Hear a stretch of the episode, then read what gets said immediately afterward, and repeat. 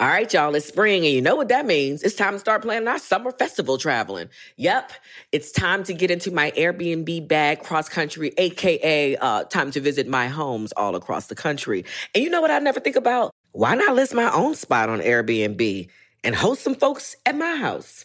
I mean, my house is cute. Yes, let's make money while we're spending money. Just trying to help you out, man, because your home might be worth more than you think. Find out how much at airbnb.com slash host. Whether this is her first Mother's Day or her 40th, she deserves more. Shop tons of stunning on trend jewelry for every budget at Diamonds Direct. Diamond Fashion Jewelry. Beautiful birthstones. Everyday pearls starting at just $200. Commemorate the real loves of her life with a gorgeous pendant featuring the birthstone of the one who made her mom. This Mother's Day, Diamonds Direct is everything you need to say thank you. Diamonds Direct. Your love, our passion. Online at diamondsdirect.com. Tired of not being able to get a hold of anyone when you have questions about your credit card? With 24 7 US based live customer service from Discover, everyone has the option to talk to a real person anytime, day or night. Yes, you heard that right. You can talk to a human on the Discover customer service team anytime. So the next time you have a question about your credit card, call 1 800 Discover to get the service you deserve. Limitations apply. See terms at discover.com slash credit card. Questlove Supreme is a production of iHeartRadio.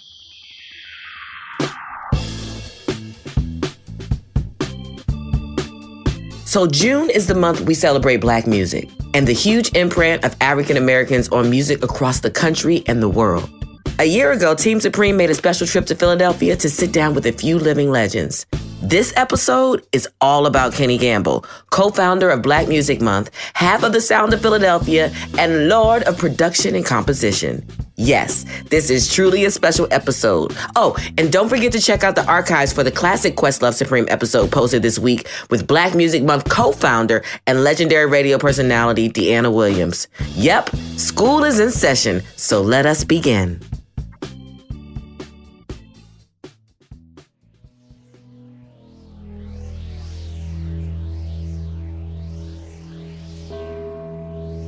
Ladies and gentlemen. you know that's all I got. Ladies and gentlemen, this is another episode of Questlove Supreme. We have the Supreme team with us. We have Fonticolo in the house. Yeah. And we got uh, Boss Bill. And yeah, you hear him loud and clear. We got Unpaid Bill. Yeah. And we also have Sugar Steve. And of course, Laiya. How are you? I'm great. This is a special episode. We are not doing the Supreme roll call.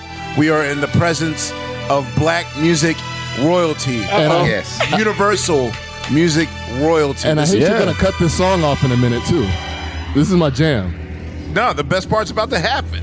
Yeah. Yeah. Oh, yeah, that's it there. Ladies and gentlemen, we are blessed to be in the presence of one of the greatest, one of the greatest composers, businessmen, producers. The song's so funky I can't even form Don't a talk. sentence. Just be quiet. Stop talking. Woo! Ladies and gentlemen, the man who gave us the sound of Philadelphia, the man who gave me my own career. Without mm. him, there is no sound of Philadelphia. The one and only Kenny Gamble on Questlove Supreme. And I almost don't want you to turn. Don't turn off yet. Don't Yeah, just let clap. Don't clap. Oh, I'm sorry. You got to wait till wait till my part come on. it's coming. Dun, dun, dun, dun, dun. Coming in, And coming please, in. can we tell people what this song is? This is? is MFSB uh, Mysteries of the World. Yes. All right, got You Hey. you skipped it. No, I didn't. this is so good, I had to go back to the top. I'm Had to go sorry. back to the depth. But it was just right there.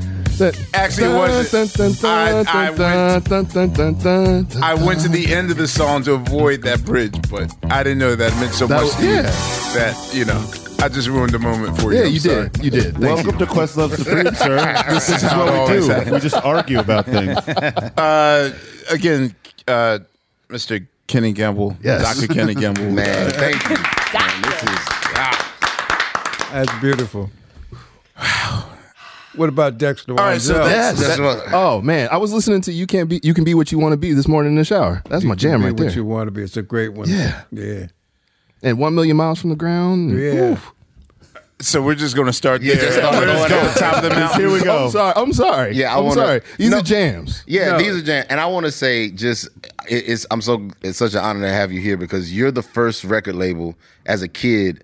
I knew exactly what the records were going to Yes. sound like just from, from the label. yes. From the label, I remember like my aunt. She was like a big, you know, Philly International, so she had everything. She was a she was a real big Jean Carn fan. Oh, great. And so she used to uh, play like "I'm Back for More." Like that's like one of my favorite Oh, yeah, songs. yeah. But I remember like going through a record collection, and anytime I saw like that green, the green label Yeah. with the little red, I knew it was gonna be strings. I knew it was gonna be like Mm-hmm. super clean. Like I just knew that, and But that we was tried, so we tried to make it red, black, and green. You know. What Ah. I mean? Oh. wow! I didn't even See? think about that. So the vinyl was the vinyl black. black. Right. See. Wow. Because the people got the power. There's levels to this. So was okay, so was it by design? Because there was a point in history when that logo didn't have the two white dots in the middle.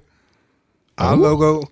Yes, uh, the very first, uh, like the uh, uh, in the "I Miss You" uh, Harold Oh, how Melvin loving album. the blue notes. Yeah. There, uh, the the two white dots aren't in the middle of the Philly International look. It, that didn't come until like '73. So there are a few albums that are without that white dot. I thought that was by. no Design you know, and This by the purpose. first I'm I'm I'm hearing about this. Oh, well, it could be Or- different pressing plants, similar Might with have been light skin light-skin Motown, Motown. and dark skin Motown. yeah. but that's great, man. It really is. And uh, I tell you, we we tried our best, and and uh, we had good people with us too. You guys succeeded as far as I'm Yeah. concerned. Yeah. Listen. Well, I'm thankful. Thank you very much, and I'm glad to be here.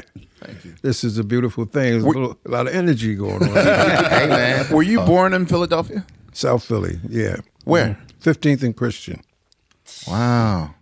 Down the block from where you live now. right, right, right down the block from where I live. And you still live there.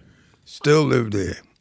How does it feel to grow up there, to be born there, and see where it It was sort of dissolved to, and Yeah. you single handedly well. We you a, we you, you did gentrification the right way, the right way. yeah. Well, I yeah. ate at those restaurants. I loved eating at those restaurants. Everything that you did for that neighborhood. It was it's it's been um you know, it really to me it was like it was like a no brainer almost, you know. How can you live in the world where you got the era that I grew up in where you got Malcolm X, you got Muhammad Ali, you got Elijah Muhammad, you got um, Reverend Leon Sullivan, you got all these great people talking about building our community and then I used to go to a lot of meetings and uh, I would ask people I said, "Well, who's going to do it?" You know what I mean? We all say, you know, you know, we should do this and we should do that and we could have this and we could have that. But the question is, is who's going to do it? So, with my children and everything, with Cleve and Saladin and an idea and my family, you know, we decided to to give it a try. And and I didn't live there all the time, uh, of course. I lived there and then I moved away like everybody else do. I moved into the suburbs and it was really nice, but I kept thinking about South Philly, you know, and I'm always in South Philly because that's where our office was and everything. So eventually, I know inspiration comes to, came and said, look, and when we did uh, let's clean up the ghetto, that that was that was one of those ones that kept pounding in your head, and so it's a, it's like a you got to you put one foot foot forward and see what you can do, and and it all started pretty much with um, with buying the properties. Once we started buying all the properties, and we had so many of them. He said, now what are we going to do with all these raggedy houses? all, all these vacant lots and raggedy houses. And uh, and so it's just a matter of, uh, hey, we're going to clean up the ghetto. We're going to rebuild. And the way to re, not only rebuild the houses and whatever, but rebuild the people, rebuild the culture and, and everything. And so so it started working. It's, it's, it, we've been there now. So we moved like 1990.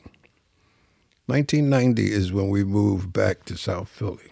Okay. You know, and we were in we were in Gladwyne, you know, because it was it was beautiful out in Gladwyne, and uh, but it wasn't as beautiful as it was when we moved back to South Philly. Although it was a culture shock for my kids, everybody, you know. But yeah, say where are we at now? You know, but um, it's like one of those things where, you know, you can't you can't really keep uh, asking somebody else to do something for you Man, talk about it. that you can do for yourself. You know, so that's pretty much what this is an effort, and it, um, it's not by myself. We got hundreds of people that, that really saw where we were coming from, and and you rebuild a whole neighborhood, you rebuild a whole community of people Not to mention the school system. and the schools, and that was everything is evolves around health, good health, and uh, uh, education.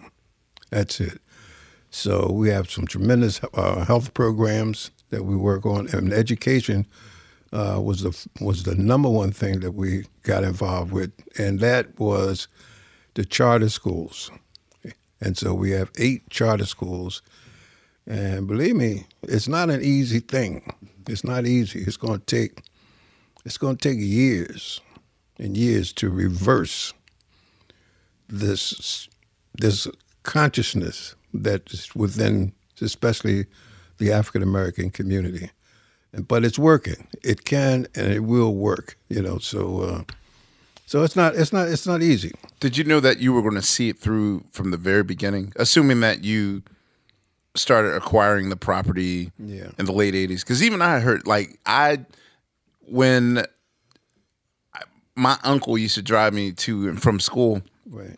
and we used to go uh, like all that dilapidated, busted down property. Yeah. and he was like, "Yeah, you know, Kenny Ga- Gamble owns all the," and I could imagine like all these blocks. He's like, "Yeah, you know," and I couldn't see f- that far in the future to to figure out what vision you had to refurbish it and and, and restore it back to Yeah. what it is now. Like so from what year did you start to say that I'm going to rebuild Well, when we did, when we did 14 that record, is it 14 or 15 blocks in South Philly or Well, we well, it's we started like from um, from like um, 11th Street Mm-hmm. all the way up to like 24th Street, from South Street all the way over to Washington Avenue. That was the area, and within that area, there were a lot of vacant. We had maps. We had like a war room. You know what I mean? Uh-huh. With Maps that had every house, every abandoned lot, every school, everything on, on these on these maps. And what we did is came up with our plan. Our plan was to be able to build a community that you could take and have some open spaces, you know, where you'd have some uh, some gardens and have something open. Um, the schools, I mean, it. This has been the hardest part is the schools. You know I mean, the education thing, and um, as in developing it like you just can't tell the city I'm going to open up my you got to work with them. Yeah, you got to work with them. even if it's a private school or Well, these are charter schools, so these Okay. these are public private schools. The problem with uh, um, with private schools is the economics of it, you know, and um, and because many of our people don't have the money to pay to go to a charter school. I mean, to a private school. Private school, right. Yeah, so so we have um, we got a wonder, one wonderful thing going, and um, and one of the things I can't think of it now, you know. That's one of the things that happen when you get old. You start missing things. you be thinking It about it. started and with then us, too. It's gone, but it'll come back. It'll come back later. Yeah. man so how did music first enter your life um, growing up in Philadelphia what got you into The music. yeah Well, I you know uh, the music to me was always there. I always loved music, and there was a day that that sticks out in my life. Right, the day that sticks out in my life was there used to be um, a baptism that used to have happen on uh, 15th and Christian where I used to live. And it was the Daddy Grace Church. Oh, 16th and House of 15th. Prayer. Yeah. House of Prayer. House of Prayer. So the bands, I don't know if you ever heard their bands in there, but it was around my birthday when they have their um, their convocations, and uh, And that morning, uh, when my mother, I asked, her, I said, "Well, who is that?" You know, up the street, and they were out there baptizing people with this hose, with a hose. Oh wow.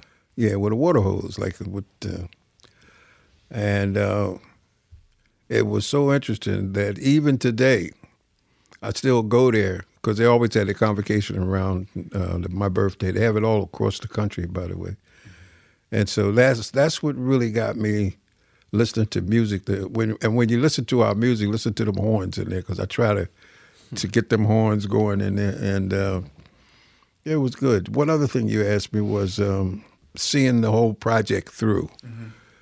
The uh, uh, we started in the '70s with buying the properties, with clean up the ghetto. The intention was to buy those properties and get the land first.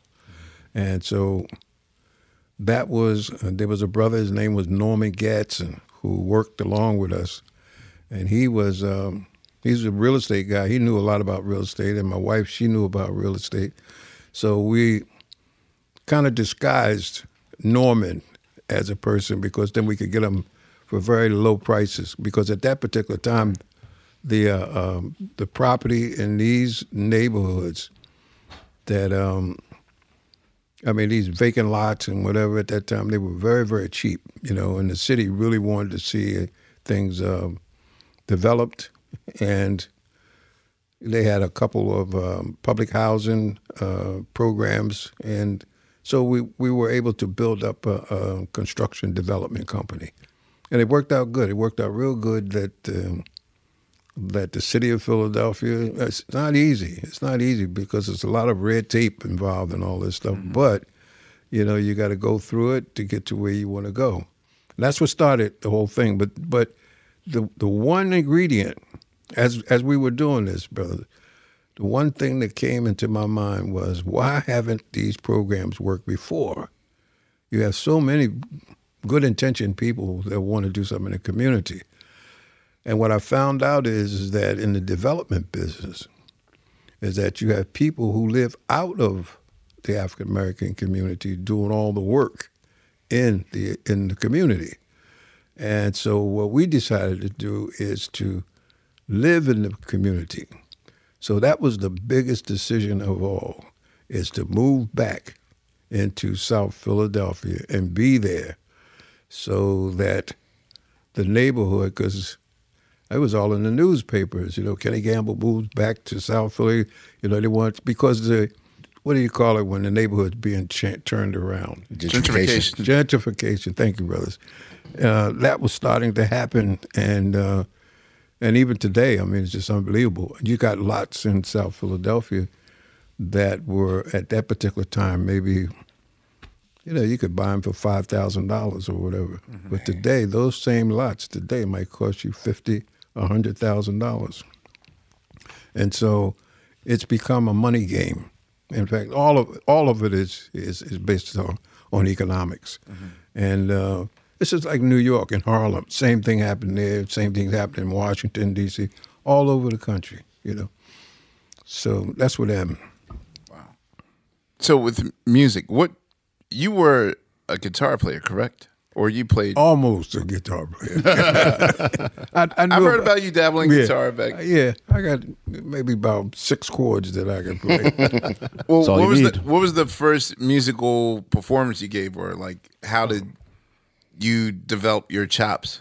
well, well, you know, we had a band called the Romeos. Okay, and always we had some good people. I mean, Roland Chambers, he was a guitar Roland player. Chambers, okay. Oh, he was great, man. You know, and um, and then his brother Carl was a drummer, mm-hmm. Carl Chambers, and you had Thom Bell who played keyboards.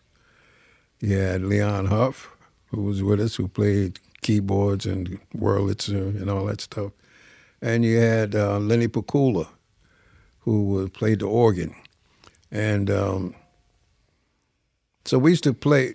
We used to play on the weekends all the time.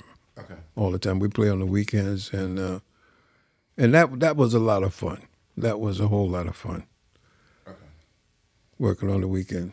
Well, it's I would say that uh So you're saying that the the the, the gathering of the what you would form uh, or dub the sound of Philadelphia, the Thom Bell and all those guys, they st- you, all started together when you were in high school. Or, Oh yeah, okay. Thom Bell. I met him. Uh, his sister, her name is Barbara. She used to be in my class, Okay.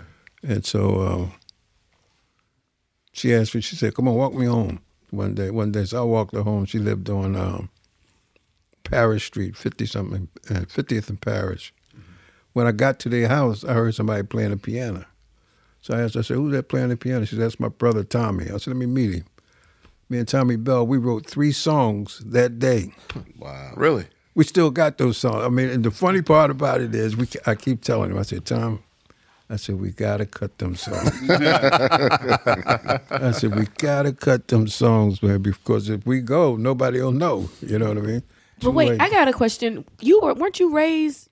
Were you raised Jehovah's Witness, right? Okay. yeah, Joe was with us. So how did the music? How did you? Because aren't they kind of strict when it comes to the music? Or how did you?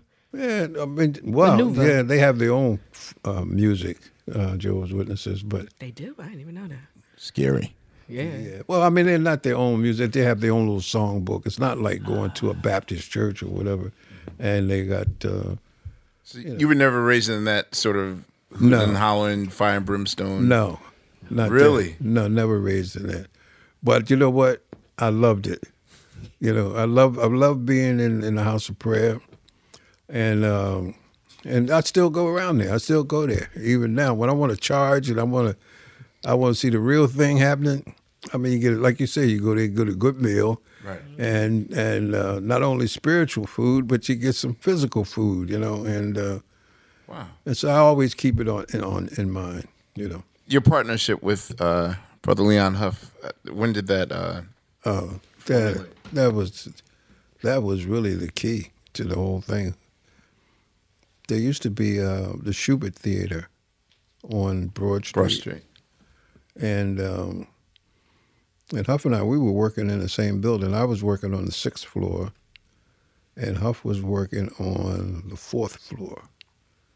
Okay. I was working with a guy named Jerry Ross, who had a label, The Dream Lovers. I don't know if you remember them, When We Get Married, and all those songs like that. And uh, and Huff was working with um, uh, Madara and Associates. They had they had Bunny Sigler. He was working with them, and you had Len Barry who did one, two, three. You had uh, they were working with Lesley Gore. I mean, so Oh wow. me and me and me and Huff just met up one day coming in that building, and uh, and we started talking because there wasn't that many African Americans in that building. So Was it kind of like a Brill building for Philadelphia? there you go, Sa- the same thing, but much much smaller than the Brill building. You know what I mean?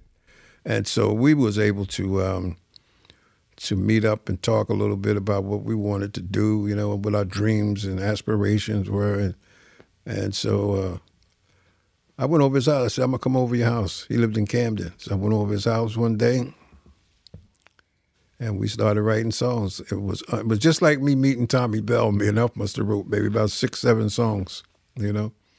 And uh, from that point on, then Huff got in the band, uh, the Romeos. Okay. And that's what made it really us gel even closer because we were rehearsing all the time. And the key to the Romeos was that the Romeos was a band that we used to take songs that were already out, that were very popular, like say for instance, they keep on pushing like Curtis Mayfield and mm-hmm. people like that. We would take their songs and rearrange them. We'd do a lot of medleys. We do people be familiar with the, the, the songs, but they would be different. So, and Huff is a, he's a singer. Roland was a singer. Tommy was a singer.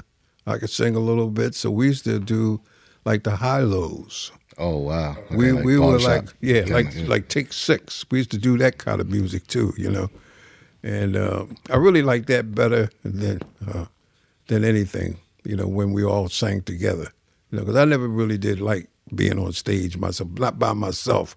You know, I never did um, Strength in numbers. strength in numbers. It was beautiful, you know. So So, do you know the first song that you charted on an, an artist pre Philly International? Pre Philly International.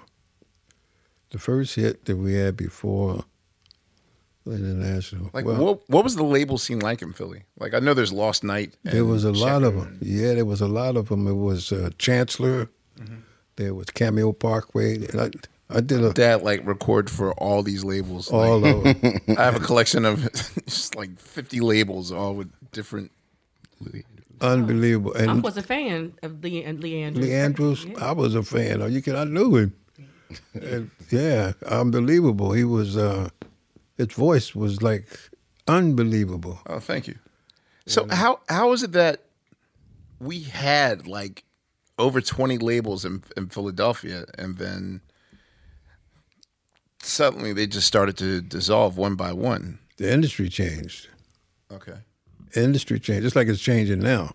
The industry changed then because it went from independent distributors to the corporations taking over.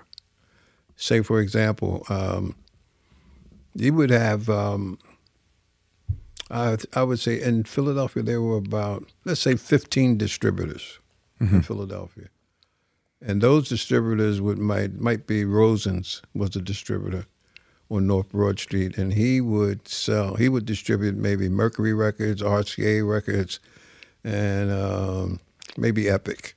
Then you'd have um, Williams uh, dis- distribution. They would have four or five other uh, um, labels. Now the thing of it is, is that it got down to the point where, where the industry became more consolidated. Okay. Like a Chippets. Chippets had Motown, it had Scepter, it had, had all these labels, you know. And you would you would make a record. We made records, and and uh, it was much easier in those days for us because you make a record, you go get chippers to distribute it for you, and you get it was airplay was the whole thing. You got to get your record on the radio.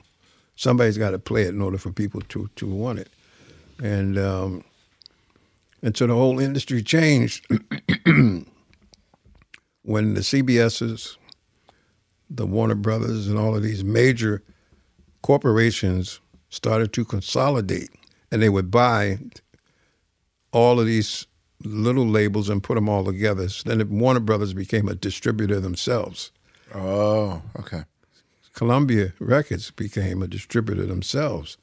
And so once they became distributors, they were able to take guys like Gamble and Huff mm-hmm. because we were independent. Uh, in fact, it was a good thing and a bad thing because they became your competition now, you know, the major companies. Right. But what we were able to do is to survive because we became a creative company. And the marriage that we needed was, and that we we searched for, was an administrator who could collect whatever royalties, whatever monies that was due from all over the world, because it's a worldwide industry. So you got to be able to collect money from from um, Philippines. Braz- Philippines, and Brazil, every place you can think of. Yeah. How how familiar are you with the Harvard report, which um, I believe that the original Harvard report was drafted in 1971, 72, 1971.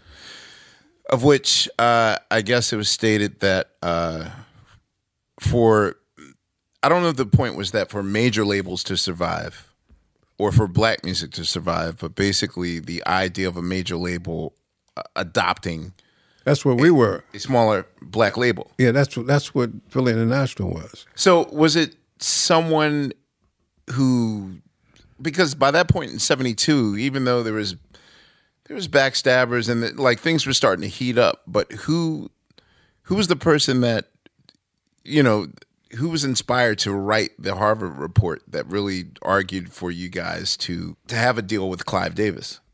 Or he read this Harvard report and it's like you know you're right. I should do this. I think they sponsored it. oh okay. A lot of the record companies sponsored it because we were there at CBS like in 1969, 70 is when we was making our deal. Right. And it was kind of like it shadowed what we were doing with uh, with CBS because there was a time when we would do albums and we would um, have album covers and we would put the um, like an artist like Jerry Butler or somebody like that on the front cover, and their sales department would say, "No, we can't sell it. They couldn't sell it because it was a black face on it." Yeah, race records. Race records. This is where they were coming from, and so when we got into it, it was a little more. Um, music became a little more of a, a protest instrument, Right. you know, and the the industry just opened up. It opened up wide. Like in Texas, there there was a, a rack jobber there. A rack jobber is a guy who's got a warehouse, and he'll buy a hundred thousand albums, and distribute them himself. But you'll see him. This this guy, his name his name was Lieberman, and he wouldn't really sell that many albums, black albums, in the beginning. But radio changed from AM to FM. Mm-hmm. It reached more people. The whole marketplace just opened up. So a Lieberman, like a Earth, Wind and Fire album, these albums were not just hit R and B albums. These were hip pop. Everything else you can think of, you can see it today in uh, in your commercials and everything. Right. They're using that music because that music crosses all those generations, and and uh, and so I think I think that's what really had the industry rolling is that the times were changing. Okay. You know. Know, knowing that uh, you guys initially went to uh, Ahmet Ertegun uh, and Wexler at Atlantic first uh, for Philly International. Have you guys spoken to them since? Uh, have they expressed any regret on not not taking the deal? Well, you know, all of them are gone. Ahmet and Jerry Wexler right. and uh, Nesuhi Ertegun. Right, his. I think they chose to work with Stax rather than us, and that wasn't a, that wasn't a bad move. I mean, Stax, but Stax was not like Philly International. I worked with them a few times. You know, Yeah, there's definitely yeah. some sound of Archie Wilson Bell, Pickett. Archie, Archie Bell Bell, yeah, drill. Wilson Pickett. Wilson Pickett's record. Don't let the green grass fool you. Yeah, that yeah. was a that was a heck of a session. Yeah. Didn't uh, the Romeos put a record out on Atco? There you go. You know what I mean? It's hard, it's hard to find the right girl, and Yeah. uh, eight days a Uh, eight week. days a week, yeah. Eight days a week. That was before the Beatles, too, by the way. Yo, what's up? This is Fonte, Fontigolo from Team Supreme. Black representation in media is very important to me. I think it's important to have our stories told by people who look like us and who have shared in our common experiences. Some of my earliest influences were Donnie Simpson. Uh, I would also say Tom Joyner, Angela Stribling, uh, Sherry Carter. They were just people who told our stories with a lot of class and dignity and were big inspirations to me. The next generation of influential black voices can be found on NPR's new collection, Black Stories, Black Truths. Black Stories, Black Truths is a celebration of blackness from NPR. Each of NPR's black voices are as distinct, varied, and nuanced as the black experience itself. In the Black Stories, Black Truths collection, you'll hear stories of joy, resilience, empowerment, and creating world shifting things out of struggle. Every episode is a living account about what it means to be black today, told from a unique black perspective. From Bobby Shmurda to The Wire, Michelle Obama to reparations, there's no limit to the range of black stories, black truths. Black perspectives haven't always been centered in the telling of America's story. Now, they are the story. In NPR's Black Stories, Black Truths, you'll find a collection of some of NPR's best podcast episodes celebrating the Black experience. Hear a feed of episodes from across NPR's podcast, The Center Black Voices. It's NPR Noir. Listen now to Black Stories, Black Truths from NPR, wherever you get podcasts. All right, y'all. You know what season it is. Tis the season for spring breaking and planning our summer travel. And if you're like me, you're already in your Airbnb app trying to find which spot is right for you. Now, listen, while I'm looking to spend all this money, what I'm not doing is thinking about making money with Airbnb. See, you gotta change your mind state. Make the money while you're spending the money. How you say, Laiya, do I make the money? Well, you host at your house. And I know what you're thinking. I mean, my whole house? Uh, well, no, you don't have to do your whole house. I mean, you could do a room or, you know, do the whole house. So make some money while you're spending some money this summer. I'm trying to tell you, your home might be worth more than you think. Find out how much at airbnb.com slash host. Tired of not being able to get a hold of anyone when you have questions about your credit card? With 24 7 US based live customer service from Discover, everyone has the option to talk to a real person anytime, day or night. Yes, you heard that right. You can talk to a human on the Discover customer service team anytime. So the next time you have a question about your credit card, call 1 800 Discover to get the service you deserve. Limitations apply. See terms at discover.com slash credit card. So it it should be noted that what you really brought to the game of music um, is just a level of sheen and cleanness that was ripe for FM radio. Yeah. at the time, it wasn't. It wasn't gut bucket, back porch sounding, which I love that sound too. Um, but this is definitely you know in in in the era of I know there's there's always a debate in the era or, or in the era of who holds the crown as far as I know that Isaac Hayes started working with orchestration and Yeah. and Barry White as well. But what was it about the the sound of Lush orchestras that told you this is what we need in in our music?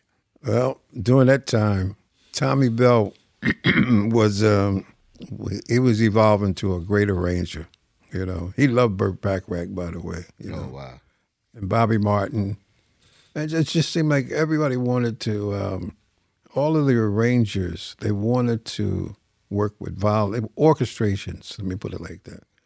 It's so much different from what it is today. Today, I guess the fewer the instruments, the better it is. well, you do get a better presence when you have fewer instruments, you know. But um, but that's I think that's just well, in a simple way to, to say it is that that's what we heard in the music, you know. Ooh, I was gonna say yeah because when you guys are cutting a basic track, Right. the strings aren't done yet. No. So how do you? How hard is it for you to have faith that? Uh, all right, great example. Something as as bare as uh, the OJ's "How Can You Call Me Brother," Yeah. which is a very basic rhythm track, but really depends on the horn orchestration, that sort of thing. So is it that you have that much faith in Bobby or uh, Norman Harris was also a good arranger for you guys as well? It like was good. that you just like, I know once I feed them this, then they're gonna really put the impact in. No. What we would do is we'd take a um, a cassette player. We get a small cassette of the session with the rhythm Mm-hmm. and the voices on it, and I'd sit down with and Huff would sit down with uh, with Bobby Martin, and we would hum the parts to them. Okay. This is what we want the trumpets to play. This is what we want the trombones to play. This is what we want the strings to play. And then, and believe it or not, I'm gonna tell you something. Even today, I can still remember all those re- uh, arrangements in my head. I mean, it's, it's like the brainwashed me almost. All, all. You know, you can still hear it all, and uh, and it was unbelievable. Plus, too, if you if you listen to the tracks, a lot of the stuff happens when you write the song. The arrangement is in the song, you know, and so where Huff used to play on, on every session, and uh, between him and myself, and Thom Bell, and and like you said, Norman Harris. Norman Harris, he he did an excellent job because he couldn't even arrange at first. I mean, you, you're talking about guys who couldn't even write music when Really? we when we first started. Nah, these guys are between Roland and Bobby Martin. They probably taught all of those guys how to write and uh, arrange music, and and also Vince Montana, Oh yeah. yeah. who was great. And um, But these are like Goody, 60 goody. pieces, right? well, uh, we 40, had 60 pieces? we, we would have at least eight or nine rhythm people. Okay. we would have, um, I'd say, at least ten between trumpets, horns, and, and brass. But see, we would double things, so Oh. it would it would sound I thought, Sneaky. I thought it was Schubert time, like Right? you guys recorded. The, no, no. We would double stuff and triple stuff at at uh, at sometimes to really get that fullness. Because you know, you mentioned something a moment ago when the industry moved from mono to stereo. Was a big difference. When it moved from AM to FM, it was a big change because you got to look at the mixing process became totally different. Joe Tarsia was an excellent engineer. I was going to say, talk about Joe Tarsia and how uh, did you totally trust your mixing in his hands? Was it a thing where you guys had to micromanage and be over his shoulders, or he knew exactly what to do? We had to be there with him. we had to be there with him because you know what? Sometimes we would mix until one, two, three o'clock in the morning, right? The next day I come in and Joe done did something to it during the night. Mm-hmm. I said, Joe, why did you pull that piano down like that? He said, man, you can hear that I, because you can hear stuff when, when it means something to you. you know? Okay. And so Joe was he was excellent, man. He was he's a good he was a good team player. We are, we had a great team. That's that's what happened with us. Speaking of the team, I was going to ask you because we were talking about this before we uh, got we started recording about Larry Gold since we're in the house that he built. Where's in the he studio. at? He he's in the back somewhere. Oh, okay, yeah. But I was trying to figure. I was like, so back in these days, was he just like a, a session player? Because now, of course, he's a string arranger. Oh, he's great. No, he, But- but he was on all the sessions. Him and uh, um, and Don Renaldo and oh, a lot of the guys from the old Uptown Theater were were a part of our band.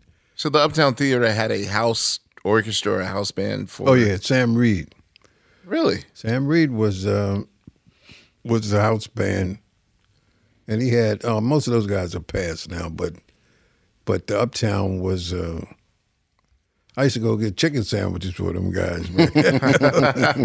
Over at Pearls, you know. Right. And uh, the Uptown Theater was uh, that was a nest too for some great, great artists. You don't have places like the Uptown and places like that anymore to to develop new young people. You know, to get them a chance to uh, some reasonable price to get in a place or whatever. You know. Is that what you plan on doing, Ahmir? When you fix up the Uptown, you gonna bring it back to that? Well, That since you put me on the spot, sure, like, yeah, okay. I didn't even know if he knew that you was in. That's I was really. No, it's a dream of mine to to bring it back. You know, we were talking to some people the other day, me and Khalif, and they were talking about the Uptown. You know, doing something there. So We have to. Like it's it's too much history there. Like Yeah. the Apollo's still thriving in DC. Um, Howard Theater. Howard Theater's Back, just coming back. yeah. You know what you need though with the uptown Money. Sa- The same thing, yeah, money. you, need money. you need you need the same thing that the Apollo has. You need somebody to underwrite it, mm-hmm. like a Coca Cola. I think is it takes care of Apollo, and it's not a Ron lot. Perelman too.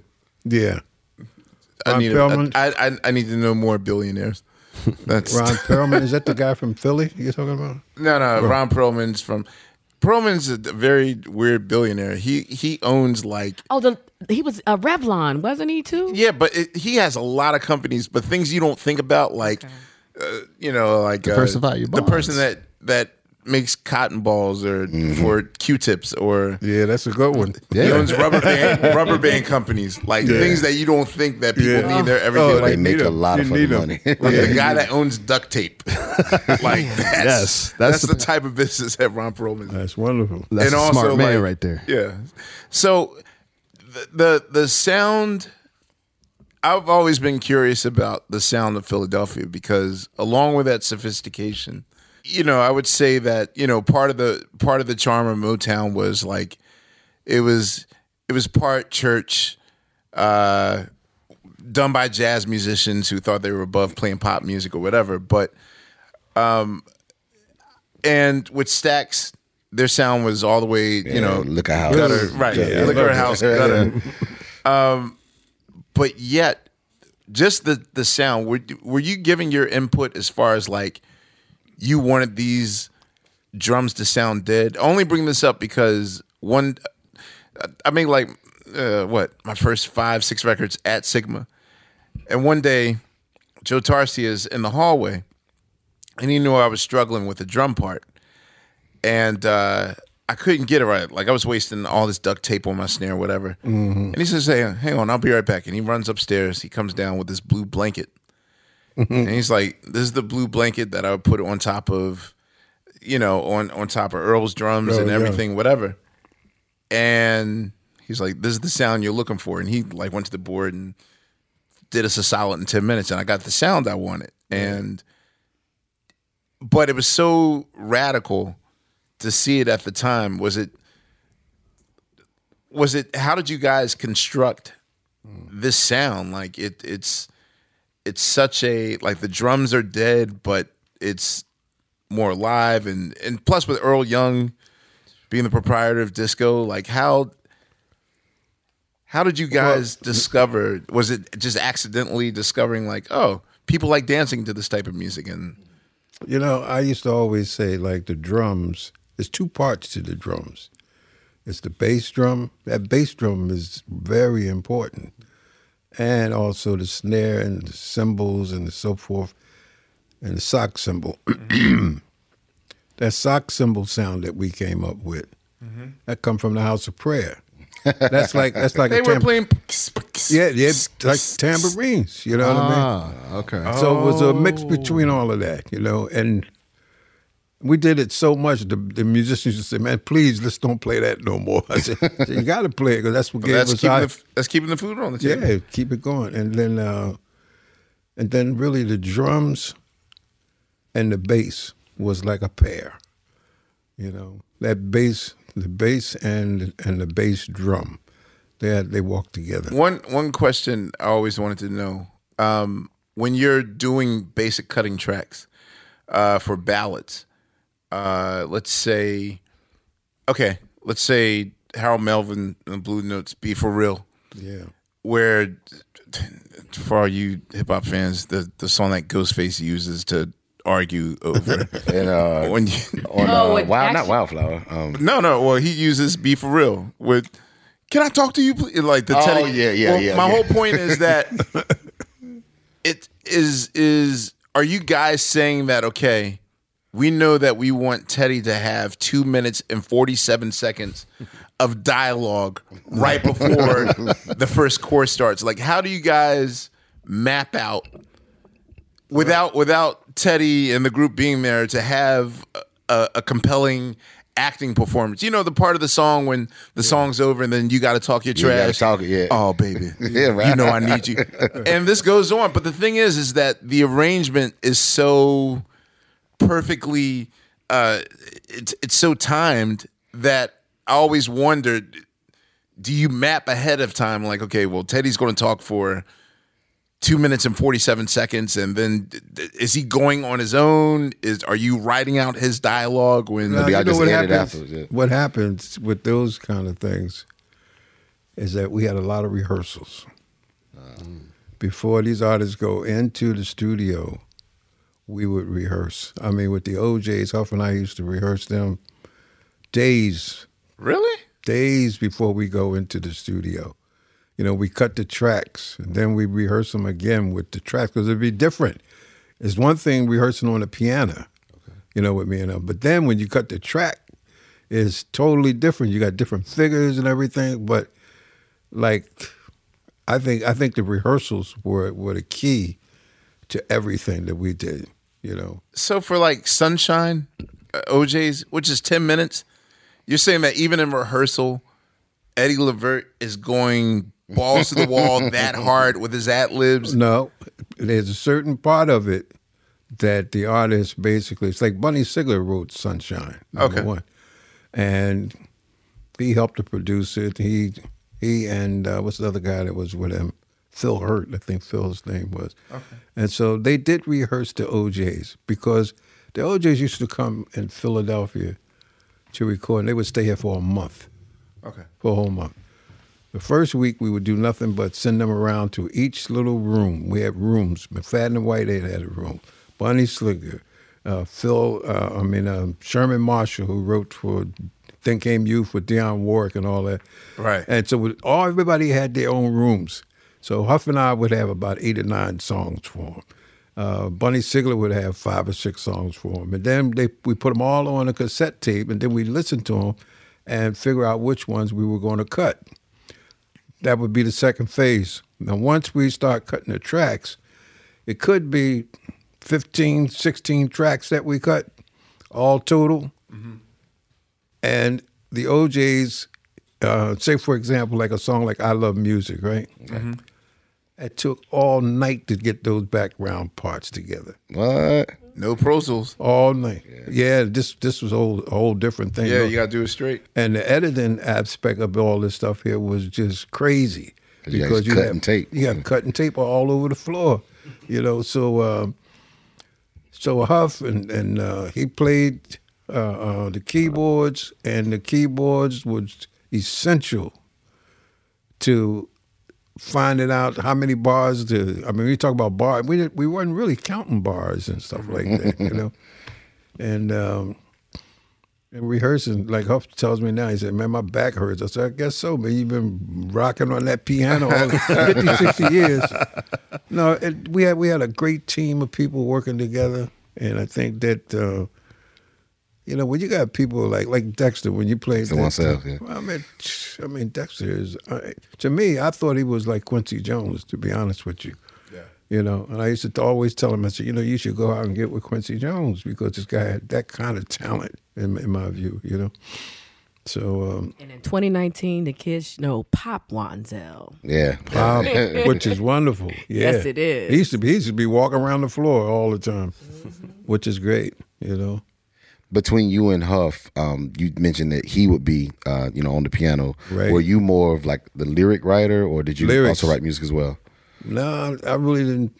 Look, I, I basically was lyrics. okay. you know, and concepts. And um, and I write lyrics sometimes too. And I play like me and Mrs. Jones and stuff like that. I Oh, got yeah. I got about I got about six chords I can play on the piano. I got a few chords on the guitar, and then um, So they come with the music first and bring it to you, or you're there at the same time and no, we, when you when you say say for example uh, McFadden and Whitehead, who were how do they work together? they were they were just like me and Huff. Wow, they were excellent. You know, they had Victor Carstarphen that worked with them. He was a keyboard player. Okay. And so, and then you had Thom Bell and Linda Creed. Linda Creed, yeah. Linda Creed was an unbelievable lyricist. You know, to be Bet You By Golly Wow, all People that make the stuff. world go When- round. Yeah. And uh, yeah, people make the world go around. How were you? Okay, so of course, a majority of the stuff is done under the Philly International umbrella. Right. But for some of those projects that wanted that Philly sound, Eddie Kendricks, he's a friend, or or Then Came You with Yeah. Mm-hmm. Dionne Warwick and the Spinners, or even the Spinners themselves. Like, Right. How were you able to? Were they contractually bound to you guys first, and you gave them permission to? No, Okay. no. What happened with that? Just take the Spinners for example, and Thom Bell. Thom Bell was like an independent producer. They had an independent production because there were people like the Spinners, Dionne Warwick, Johnny Mathis, and all these people. That, Music was you. No, I mean, was it associated with you, Oh or yeah, was Uh, it? yeah, we were all working together because Okay. where, where we all linked up at was in publishing. See, with the songs, Three? Mighty Three, Mighty Three. Mighty okay. Three, yeah, with publishing and also too with with uh, the cross pollination of of uh, McFadden and Whitehead working with Tommy, and it was different different people all working together. But when Thom Bell brings in a Johnny Mathis to take, because most of the songs he did with Johnny Mathis had been recorded before that we cut before, so it was a new expansion for us, and um, and that's pretty because Huff and I we did we didn't really do a lot of outside uh, um, production things with people on different labels. Earlier in the game, we did, you know, like Archie Bell and uh, Wilson Pickett, which you mentioned, which was fun. But after we got to a certain point, our whole thing was to build Philly International because what happened with that would be is more of a first of all we had a strong association with CBS and we were strong as anybody uh, with the international side of, of, of, the industry, and then um, I would think that uh, that we had the the same the same music. We had a great team in Philly and a great team in New York. Ron Alexenberg and Clive Davis and all these people. You know, we had we had a good run. For the life of me, can you please answer this question? Go ahead, brother. Why, why, why did you guys not call TSOP Soul Train? now, you Boy. could have just called the song Soul Train. now let me tell you what happened. What Don- happened was, all right. Don Don Cornelius. Cornelius. Yeah. Don, you seen that already? I haven't seen it, but I have. A, I think I know where you're going with this story. Don Cornelius. I told Don. I said, Don. I said we're gonna call this Soul Train thing. And he said, No, I, don't- I want to keep Soul Train out of it, yeah. separate. I said, I said you can't do that. You know. No, we wanted to call it Soul Train, what you just said. Right. So then, what happened when it became such a monster, a monster, monster, monster? It was record? number one. Yeah. all over the world. It was number one everywhere. And the funny part about it is, we called it the soul. We we call it the sound of Philadelphia, and in parentheses, it was the Soul Train theme. But he didn't want it to be the Soul Train or whatever, you know. Just in case it didn't catch Just in on. case. right. But you know, he he actually really said that, and um, they did an interview with him somewhere, and he said that was the dumbest movie he ever made. You know, but he was good people, man. Uh, We could. We, you talk about uh, a vehicle for our music, man. He, I used to talk to him every week. Every week, he said, "Okay, who are you gonna send out this week?" You know what I mean? So we would always have a, a place on his show, and that was pretty much the it show for um, for that particular time. I mean, uh, Soul Train was uh, was unbelievable. And weren't we just watching some footage where he was actually an advocate for Black Music Month as well? So Oh, yeah. y'all were all in in your Oh yeah, relationship. yeah, yeah. We were we were real good friends.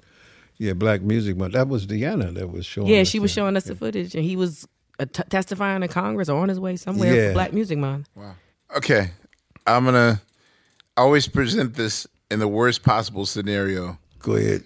So I'm not going to do gun to your head as I normally do. What is that? no, no. I, I uh. always give you the ultimatum. Go ahead. Okay.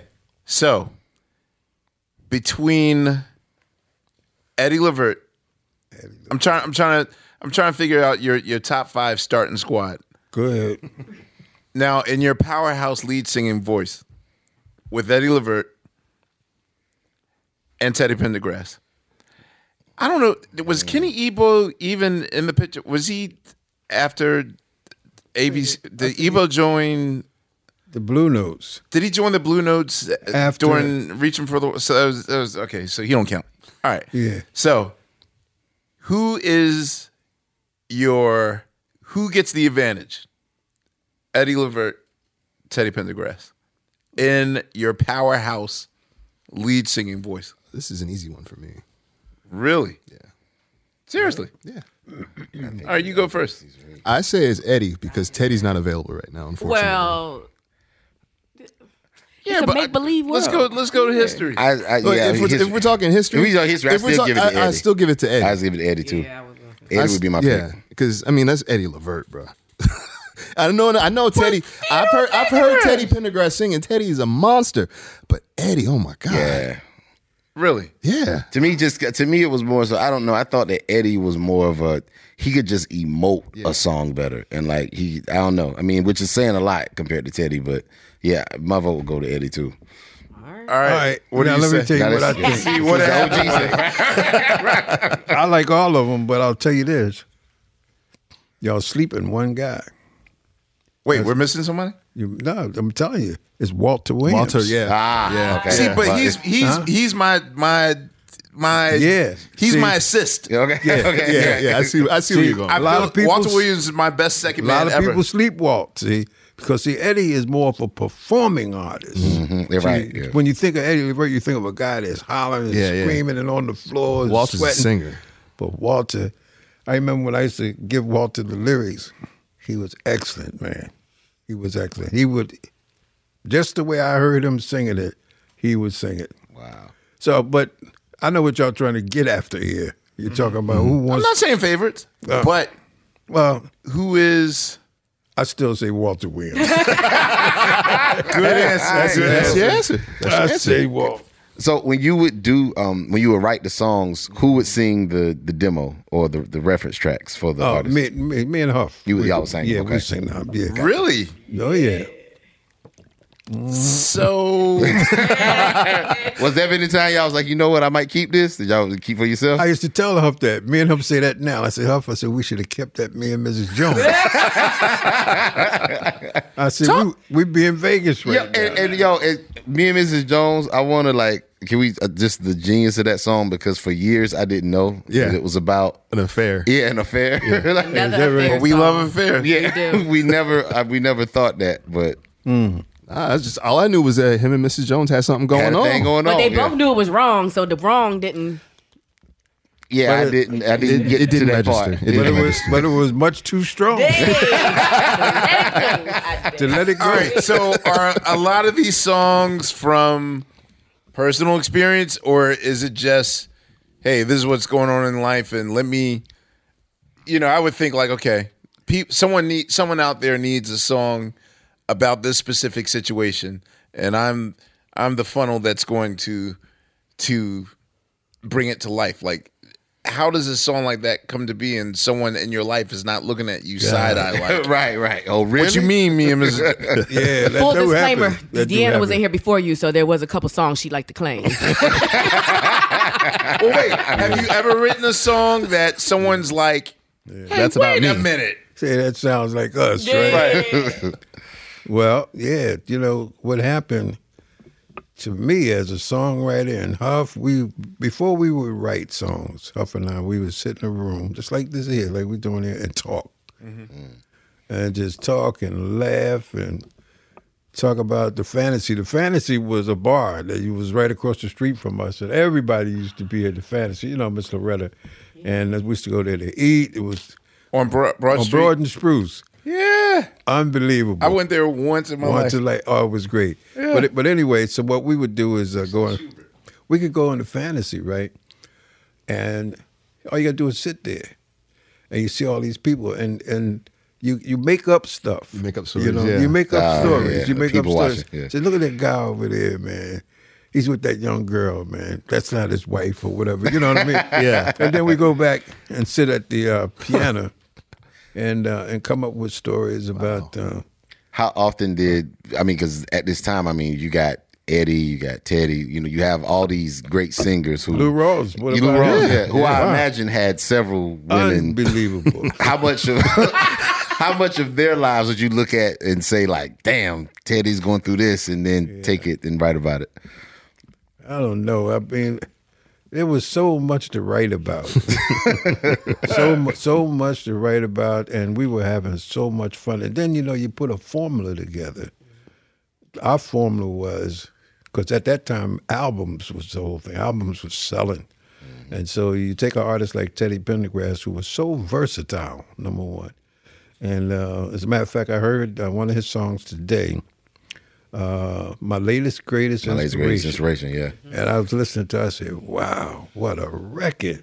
You know what I mean? Just the all the the parts of it, you know what I mean? So How, how many hours would it take for you to know that you have a great Teddy performance? Hmm. Like, and do you, is there a code word like, all right, take him, take it home? You know what to do? no. because Let me tell you he's- this guy, Teddy Pendergrass, we would rehearse him too. Wow, really? You weren't scared to waste a performance? No, we rehearse him. Because see, the theory we had was when you're recording, we don't want you standing in there reading on a paper. Uh-huh. We wanted to know come the from song. here. Want to come from inside. Yeah, it got to come from Yeah. here. Forget that. You got to know these oh. songs. You see, because it's better. That makes sense. That makes it's a whole much lot of better. sense. It's a better performance. And so Teddy Pendergrass was the worst guy, you know, because he'd always lose the papers, you know. But you had to do it. You got to learn it, Teddy. You got to learn these lyrics, and you got to go in there and you got to sing them. Well, okay. So speaking of latest greatest, I, I'm trying to figure: is that the song that Teddy has went the most? Man, At the high- end, yeah, Gorilla. that's true, man. When that's how something, how do you pull that out of. I didn't do that. He did that himself. and there was no. I mean, no, I wanted more. that was un, that was unusual for him to even do that, but that song made him do that. really. You know, and then the background was so sweet with Cecil Womack, Oh wow. Leon Huff, mm-hmm. and myself. It was the three of us singing on that. It was Cecil Womack, Khalif, I was saying. So we were still the Romeos. We still backgrounding and singing and everything. so it was fun, you know what I mean, to to be in the studio and and sing background. We did background uh, for uh, stylistics. We was on all of that stuff, and we was on. Um, if you don't know me by now, we sang the background on that. Really? Okay. Um, you know what? I always wanted to know. Could you name three acts that were close but no cigar acts that could have been on Philly International or even produced by you? Like, did you guys have a chance to? I always wanted to know if you guys ever had a chance to uh, at least talk with the Dells. I know that Charles Yeah. Stepney was with them for a long time. Then when he passed away, they were without a producer, and Came to Philly. they did. Yeah, we did an album with them. When Uh, what year was that? Um, the Dells came, I salute you. 1992. I salute you. Yeah, What was it? Was Marvin Jr. still in he was still form? in. He's still in there. And you know what? We got stuff in on on uh, in the can on them, and because they did a version of Ave Maria. Say what? I'm telling no, we was just like in the studio and we was just all talking and everything, and then all of a sudden they started singing Ave Maria, and we had to we had the mics on and everything, and man, I tell you, it was beautiful. The Dells doing Ave the Maria. The Dells doing Ave Maria. They could do it. Or if, there's they have a really weird version of uh, "You Are My Sunshine," Who the Dells? Are you serious? which I never. they did it in minor. Like you know, it's supposed to be the right, right. It's supposed to be a happy so song. imagine. Who did so that? The Dells. The Dells, that? yeah. Charles Stepney and the Dells did like a minor version. It's like the darkest version, the most soulful, darkest version of "You Are My Sunshine." He was talented. It's Charles yeah. Stepney. Yeah. Excellent. So, but what three acts did you have that you were close but no cigars? Like came to Philly and yeah, let's work together, and then it just didn't happen. Well, Earth, Wind, Fire is one. What? What? This was years and years, like when we were first getting started. You know, and we had a we had a deal with uh, Chess Checker, and we had a management company called Huga H U G A Huff and Gamble. It's called Huga Huga Management. Okay. And Earth, Wind, and Fire. This is when they had the, the girl with them. I forget Jessica Cleaves. Jessica Cleve, and they came up and we were we were trying to get ourselves together. To be honest with you, and they were trying to get themselves together, but then they became monsters, and we were at the same label. They was with Columbia too, CBS. Well, that's one Okay. one act like that, and uh, I always wanted to cut the Temptations. Always tried, to, and they slipped right through my fingers. The Temptations, and. Um, Was this during the period that they went to Atlantic instead? Yeah. Okay. As a matter of fact, we were bringing we we um we had uh, David Ruffin, Eddie Kent. We had them all back together again. What? We did, and man, it did, just didn't work out. It didn't work out, and uh, Otis, me and Otis always remained good friends, you know. Okay. And then um, Somebody told me to mention Bob Marley. There was an almost oh, Bob, Marley. thing. Marley, yeah, that was Wait, was what? yeah, we were. Thanks, were, Khalif. yeah, You serious? yeah, Whoa. Bob Marley. Bob Marley on He was- he Philly was- International Records. Man, that would have been great. Bob was uh, he was for destiny and purpose. You know what I mean? So he liked what we were doing with music and and the messages that we because our whole thing was the message in the music. You know? This post clean up the ghetto, right? Like, Yeah, all of this was. And Bob Marley, he he was like um, when I met with him, he said, "Man, we can bring people together from all over the world." I said, "Well, let's do it. Let's get it." And so his manager and lawyer at the time, I think they were trying to get a big money deal. You know what I mean? And we didn't have a whole lot of money. We had we had a lot of talent. Prestige and- yeah. Bob wanted, and then Bob got sick.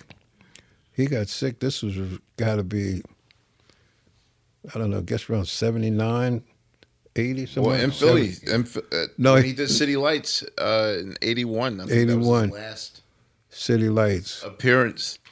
It was at his last one. Yeah, it was like that, it was around that time where I met with him. And, um, That could have been something. oh, it would have been great. As a matter of fact, when we had the Black Music Association, we had Bob Marley and Stevie Wonder right here in Philadelphia. That was the Bob Marley and Stevie Wonder was the entertainment for the Black Music Association. Wow. Unbelievable. Can I mention this? What Go jamming? oh No, no, no, no. Oh. It's it's okay. So for some reason, are are you guys familiar with um the seven? How many thousands of reels came from Sigma? You you said seven. Yeah, Yeah, like over seven. Okay, so when Sigma imploded, Okay. uh, a lot of these reels were just about to go in the trash. Like it was going to go to storage, and that didn't happen. So basically, Dre- uh, Drexel University wound up with thousands and thousands, Thousands and of them. thousands of reels. So there is a week that Stevie Wonder spent in Philadelphia, um, in which uh, I, I don't know the particular date on the on the call sheet, but he's at Sigma demoing what will become "I Love You Too Much" that was on in Square Oh, the Circle. Square Circle, yeah. Uh, I think that the real date was it seventy nine eighty or something. Yeah. So it's Yeah. there is about there's about two weeks worth of Philadelphia Sigma reels of Stevie Wonder um, recutting "A Seed's a Star" and like five or six other songs. But one song is actually with Al Green, him giving it to Al Green. It's it's like a demo, but it's mm. good enough for me to steal and DJ. But- hey, listen, he used to be here all the time, Stevie. really? Yeah, he would fall asleep on the couch. He would come to the studio. I mean, unannounced, everything. Just That sounds like Stevie. it was great. Just show up and be like, hey, Stevie Wonder. Not the first time. Can we rewind just a little bit because we kind of Yeah, we, I know. Yeah, we skipped um big. we skipped a couple of things. Two of my, two of my favorite songs that have the Gamble and Huff name on them. Right. we've, we've completely glossed over. We didn't. We just. I'm trying to turn the car back too. Oh, never mind. But never I was mind. about to go back to Richard Barrett so we can co- cover three degrees. But go ahead. Oh, well, I was going back to the Soul Survivors and Expressway to Your Heart. Wow. Which That's right. I remember I was probably like f- six or seven years old in my bedroom. Somehow that record had gotten into my room and it stayed on my little Fisher Price turntable for like three weeks. like I played that record over and over. Yeah, yeah, yeah. So, um, but it was on, it was on Gamble Records, which predated Philadelphia International. Oh, yeah. So can you talk about that early label experience and what that was like in and the transition into Philly International? Wow, Gamble Records was uh, my partner. There was uh, Benny Krass. You remember Krass Brothers Clothing Store? yes. That was my partner then. What? Benny Krass. That loud guy, Krass Brothers. these are the- if you didn't buy your clothes from Krass Brothers, you've been robbed. Yes. Oh wow. Yo, he's uh, no New Yorkers here. He he he's yes. You probably paid too much. It's kind of like the he was a Crazy He was a crazy Crazy Eddie, crazy. Eddie type of guy. Okay. but Krass Brothers, Krass Brothers, like he was your partner. He was my partner. Benny said, if you got to go, go in a Krass Brothers suit. He was in a in a casket.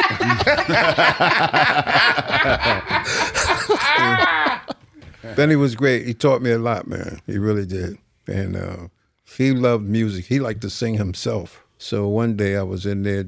That's all of us used to buy clothes for stage and stuff like that. And he said, "You know, Kenny, I want to make a record." He said, "Could you and your band work with me?" I said, "Yeah, we'll work with you." I said, "Well, why don't?" I said, "I got some groups that I'm working with." I said, "I need you uh, to help me out with them." So we made a deal. He became my partner, and uh, the groups he had his songs was called his group was called the Knights and Arthur was the name of his group, and we we cut that. it was good, and um, he, he had one song that Curtis Mayfield took. It was called "Man Oh Man." Man, oh man. Have you been to Spain? The uh the Young Jeezy sample. There you go. Oh, to go crazy. Oh, Okay, yeah. He wrote Man Oh Man. Man, oh man, he wrote it. You Unbelievable. I gotta bring it. I wasn't gonna do it, but I gotta yeah, read it back. what is that? the that? crash uh, that, that's when, when someone drops a bomb. Ain't that- I just got to a Krass Brothers man. wrote- He wrote Man Oh Man. Benny Krass. That's right. There's a, a, a, a key vital scene in Dead Presidents movie when that comes on, of which Ain't that something? I'm never ever gonna. I got hear to that tell song. his daughter. Ain't that something? Unbelievable. crazy. Benny Krass. Man, oh man, Yeah. oh man, that's crazy. Yeah, so um, Philly International was in, in coming, you know. So me and Huff, we were working with the Intruders, Cowboys to girls. Cowboys to Girls That was the other song that. I was going to bring up. Cowboys to Girls. Oh, I always love my mama. Yeah, but that was later. Yeah, much later. But That was later. And um, let me think. Um, we had a lot of little groups. Music Makers United. Music makers, Yeah. yeah. United, yeah, Yeah, that was another one that stayed in my room quite a bit too. And we had the up. music makers. We also did we did something else with them that I really liked. It was instrumental. I think it was "I'm Gonna Make You Love Me" that we did on them. But uh, I think that from that experience, we had uh, we had some girls from Camden called the Swans, the the Baby Dolls, the Sammy Sevens. Everybody do the Crossfire. I mean, we. we we, we were doing all kinds of stuff, man. You're making me really think. My my brain is going deep in my head, thinking of those days, you know, because you had, like he was saying a moment ago, he had so many record companies in Philly, and it was hard for me enough to get in there. You know what I mean? Um, Richard Barrett, I know, um, who Great. started uh, the Three Degrees. Three degrees. How did were you guys involved at all? Involved at back when they were on the I forget what label they were on before they came to Philly International. Philly. I don't even know what label they were on back then. Park what? Let me think. I think Swan Records. Swan Records. Yeah, yeah, yeah. Yeah, Huff was working with them then. Okay. Huff was working with. I never worked with them until they came to Philly International. I love working with them because they were tremendous uh, harmony. Their harmony was was really uh, tight. Okay. And Richard, Richard was extremely talented.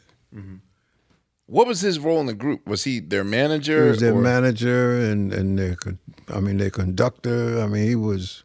He's the one that made them. To be honest with you. Right. Okay. he taught them everything, you know, and uh, they were very disciplined. The three degrees, their their, their stage performance was was uh, was unbelievable. Whose whose idea was it? I guess it's no coincidence of, of the of all the live records cut in London. I guess when Philly International went on tour, because I know the OJ's cut their album in London, and Intruders, the Intruders, and Billy Paul. and Billy Paul and the Three Degrees. So was it just like? Were they all at this one venue? This one, All at one venue. I, I never knew if it was like separate times. or- No, it made sense. that You got everything at one time, and it was great. Oh, okay. Billy Paul. Um, I guess we should also mention the Jacksons. I mean, yeah, that's just Yeah, yeah, yeah. Oh, the Jacksons. Yeah, yeah. I wanted to ask you um, just about your work with them because um, I, I read in an interview once. I think it was you that recognized that they were ready to produce themselves, and um, I just wanted to know what was it that you well, one, what were those sessions like, just working with them, and two, uh, how can you tell as a producer when someone is ready to produce themselves? Well, you can just feel it. You can feel like they they got a pretty good sense of who they are. Not only that, Michael Jackson, and working with him, I used to ask him all the time. I said, "How you hear yourself?" So he used to go to the piano. He played the piano a little bit, and um, he said, "Well, let me try. Let me try something." When we went to um, to to overdub his voice, and that was the first time that I saw an artist double their voice, triple their voice. He had all kinds of little tricks and stuff that he was doing. Oh, show me a way to go. Yeah. I used to think that was one take. No. and it was humanly impossible. It's impossible to sing that. Yeah. and so he was he was showing me. I said, "Go ahead." You know what I mean? I said, I think him and Tito. Be honest with you, Tito was the musician, and so I think him and Tito was really um, really talented. And the other guys like Jackie and uh, and Marlon, and you know what I tried to do was bring it out of them because they had been beat down so much. With Michael just became just such a giant, you know what I mean, that they were scared to say anything. Come on. See, Marlon was a tremendous dancer. Oh my God! Yes, still, still. Unbelievable. In fact, I talked to him the other day, and uh, they've been through a lot. They've been through a lot, that, that group. And uh, I'll, But- I'll say that my it's it's weird because uh, Sony just re-released the Jacksons and Going Places uh, like a month ago, like Going remastered Places? and oh, really? Going Places is still a personal favorite of mine. I don't. I mean, I just have sentimental attachment to it because Yeah. I was seven at the time, and I used to see them. I never knew that Philly International was next to my school. I went to performing arts school on Broad Street. Broad Street. Ain't Three thirteen. You guys were three oh nine, 309. Ain't and never knew that. How long were you guys at three oh nine? My God, we went to 309 about um, what was it? About 1970, 1969, 70. Oh, y'all were always there. Can you tell we, that no, we was story? we were across the street at the Shubert. At the Shubert, first, okay. on the sixth floor. Okay. Can you tell the story how you had to have somebody else come in and, and buy- Oh. look at the building? Oh yeah, yeah, yeah. What happened? Well, they wouldn't sell the building to us at first. Oh, of course. So what we did is we got uh, our lawyer. His name was Eric Cromfeld. Got him to go to the bank and everything to make the settlement and everything. And then when it got down to the point where they needed us to sign, we'd come over and sign the papers because see, it was hard. See, they they were, they were. Yeah, because that's exactly what it was too. They they looked at um well it's hard it's even today it's hard for for uh, African American people to get A building? a building Yes. credit you know. But it was it was a good move. It was a good Allen the right Klein as a matter of fact Allen Klein was the owner Really? of the building yeah. Allen Klein, Allen Klein the guy who had the Beatles yeah ABKCO and even with your s- stature at that time, they just felt like nope, bad No. sell. I'm telling you. I mean, what they did to us was uh, you got to get finance, and we we couldn't pay for the building. I wish we I wish we could have, but you have to get mortgages because the thing of it is too is that that building. Uh, uh, the tragedy of it is when we speak of that building, is that there was uh, an arson. So the guy who who um, who put that place on fire. That was that was that was no way for that building to go. That was terrible. You know. Yeah, rest in peace, 309. Yeah, it was a lot there. I tell you, a whole lot. Now, is, is it a parking lot? What did, what they, No, well, It's about to be a hotel. yeah, it's, it's gonna be it's gonna be uh, condominiums and uh, and a hotel and no hotel this time though. Yeah, it's good. Did you put the Jacksons through the same rehearsal situation that you put the, uh, the other artists in? Exactly. everybody, everybody. They'd already the been same through thing. it. Yeah, Right, they, that's yeah, true they was too. used to it. Yeah, and they were great. I mean, and uh, and their father, man, this guy was he was a wonderful dude, man. You know, You don't hear that a lot. no, he was. He was great. Here's a random question about the Jacksons. Did you miss Jermaine's presence? I, it would have been good if he was there. Let me put it like that. He also came to Philly. There's four songs. He also cut some tracks at Sigma in 1976. I don't know if it's t- with Thom Bell, but there was a point where Jermaine Jackson Came to Philly. two yes, it's uh uh what's good for the gander.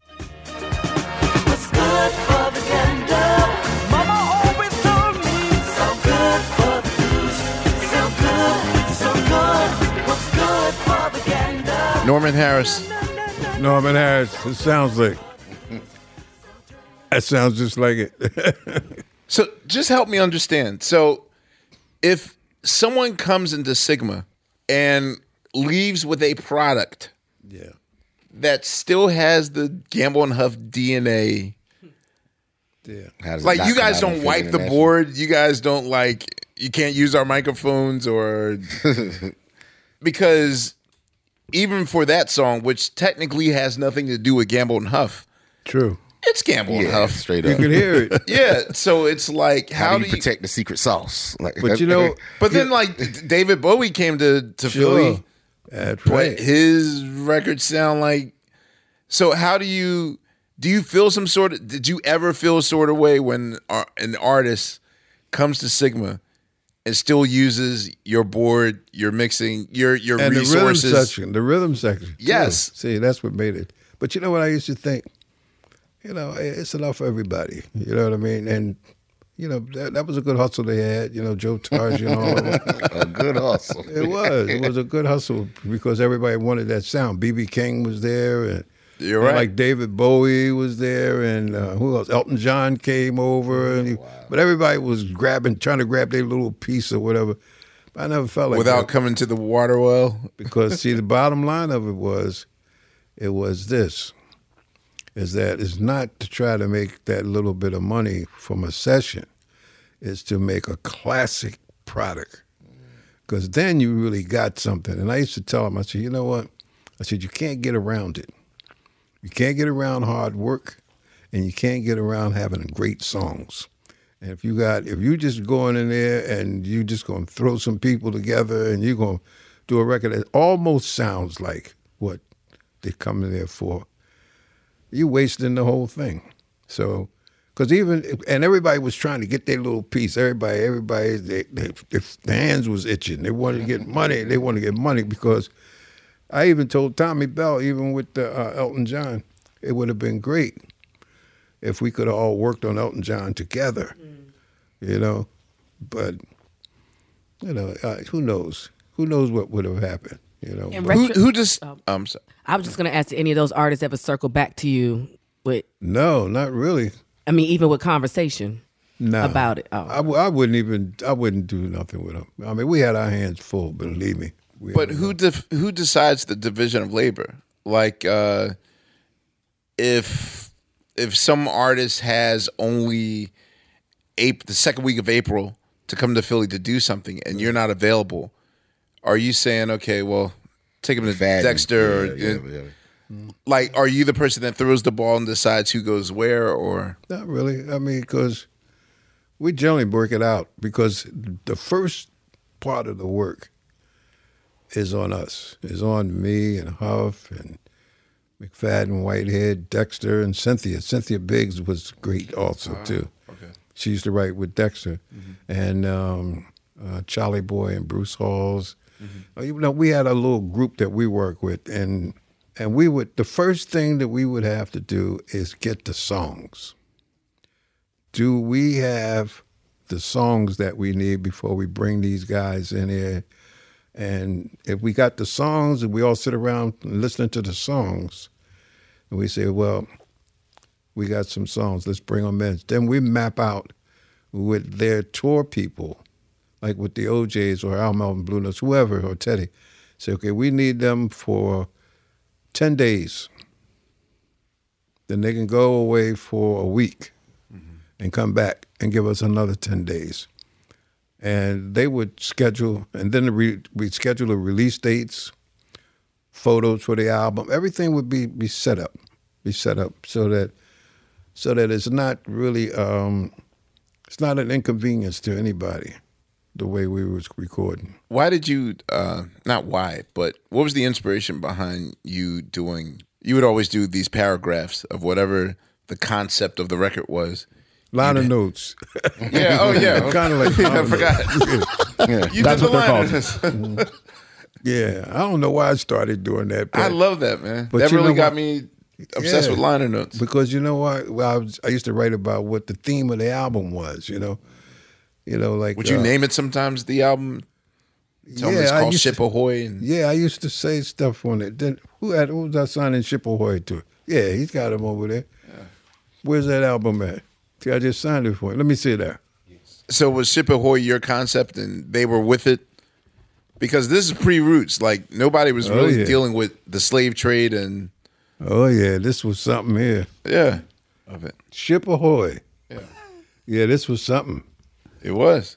Yeah, this was something because you know what? This is around the time of uh, the whole Alex Haley and the Roots and all that stuff was going on. I said, hey, there's no music about it, you know. So we did this album here. I got it's a it's a song that goes with this here too. We never got a chance to uh, to do.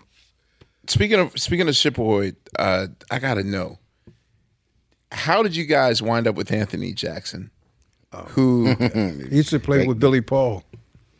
that bass Most famous bass line probably of all time. Wasn't he great? He was great. Yes, He I was mean, excited. He, he, I also Anthony told me he invented the the five string bass. I did, Did not he know that. Did he invent that? Yes, he. There was never a five string bass till he came along, and when he uh-huh. customized his bass, he I tell you one thing, he was great. That day he played, he played like I'm. I don't. I'm telling you, it was unbelievable. did. You have that bass line for for the love of money, or was that No, he he improvised. was that in his mind? Yeah, no. We, we basically had the concept, and he took it and emph emph emphasized. I mean, he, he just he took it to another level. Yeah, why don't you why don't you play that real quick? The, the intro. So you you said there was a song a song that goes with that. What, no, what did you mean? there's um, No, his no, no, They his didn't record it, yeah. right? You said that y'all didn't record it or y'all didn't put it on the album. no. It's got to be um, no. Uh, on all of these albums, there was um, Oh, the message. yeah, there was uh, he would write a paragraph. yeah. You know, that's where Now I want to know what the paragraph said. I, I want to. I, I guess we had it on there. I'm pretty sure we did. But this was important to me. it's the great Anthony Jackson on bass, y'all. No echo right there. You know this, right? Yeah. Took it Started, away. fr- started from the beginning again.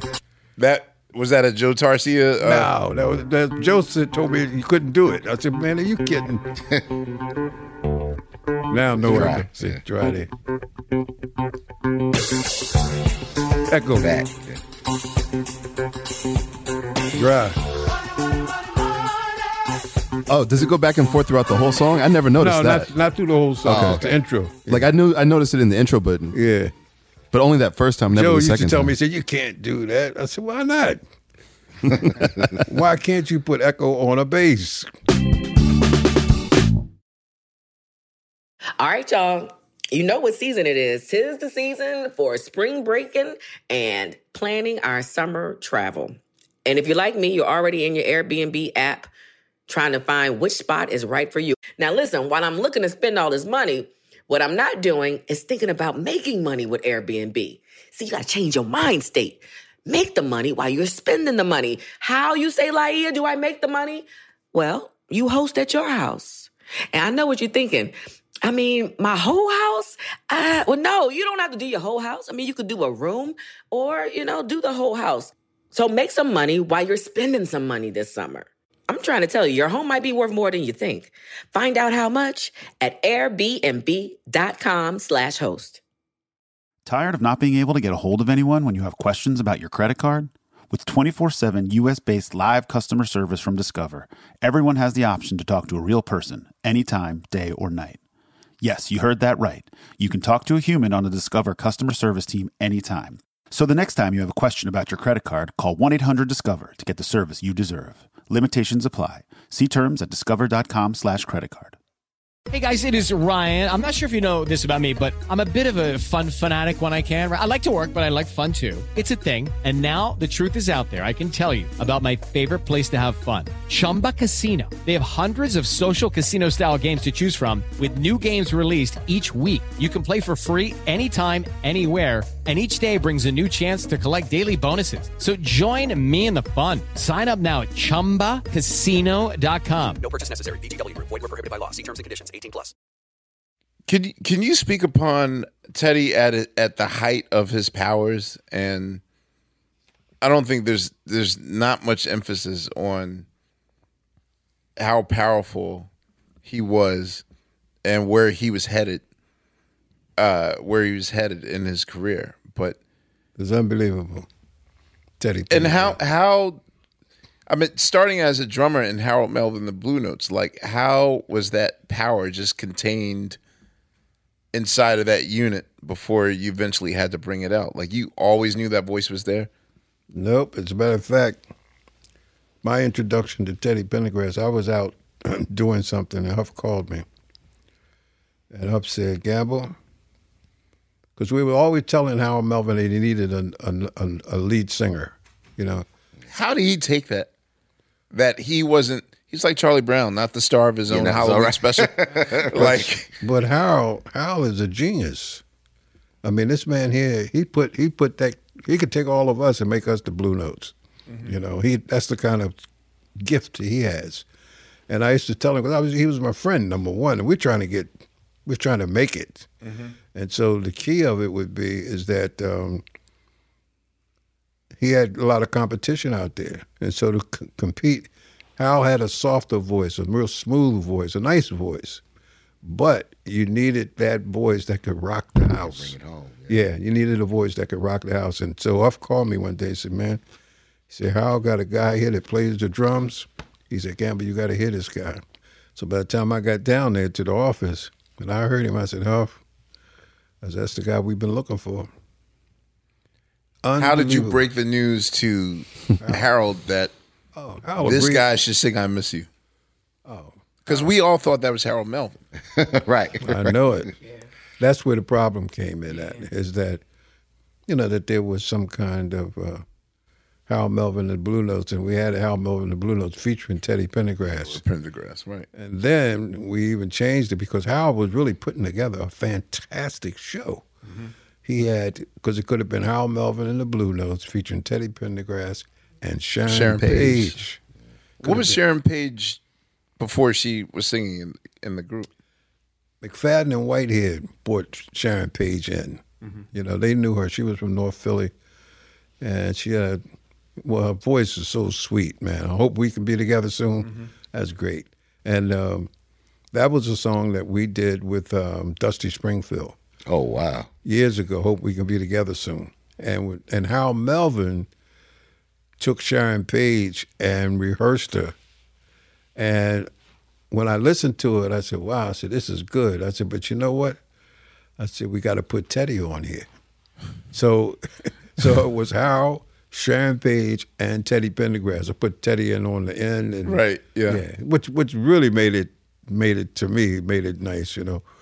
And uh, it was kind of hard to argue with success, but I know that that must have caused some sort of conflict in, with. I didn't, you know, I didn't and- look at it like that. I looked at it. Well, not we- with that because Well, I, I'm you got telling the hits. I was telling them, I said, we, we trying to make it, you know. And to me, you'd be like fooling yourself if you don't try to at least do the best that you can do. Did he try to attempt to sing these songs himself? He did. He did have a part in them. Oh, I was going to say you have a version of "I Miss You" with Harold With Melvin singing.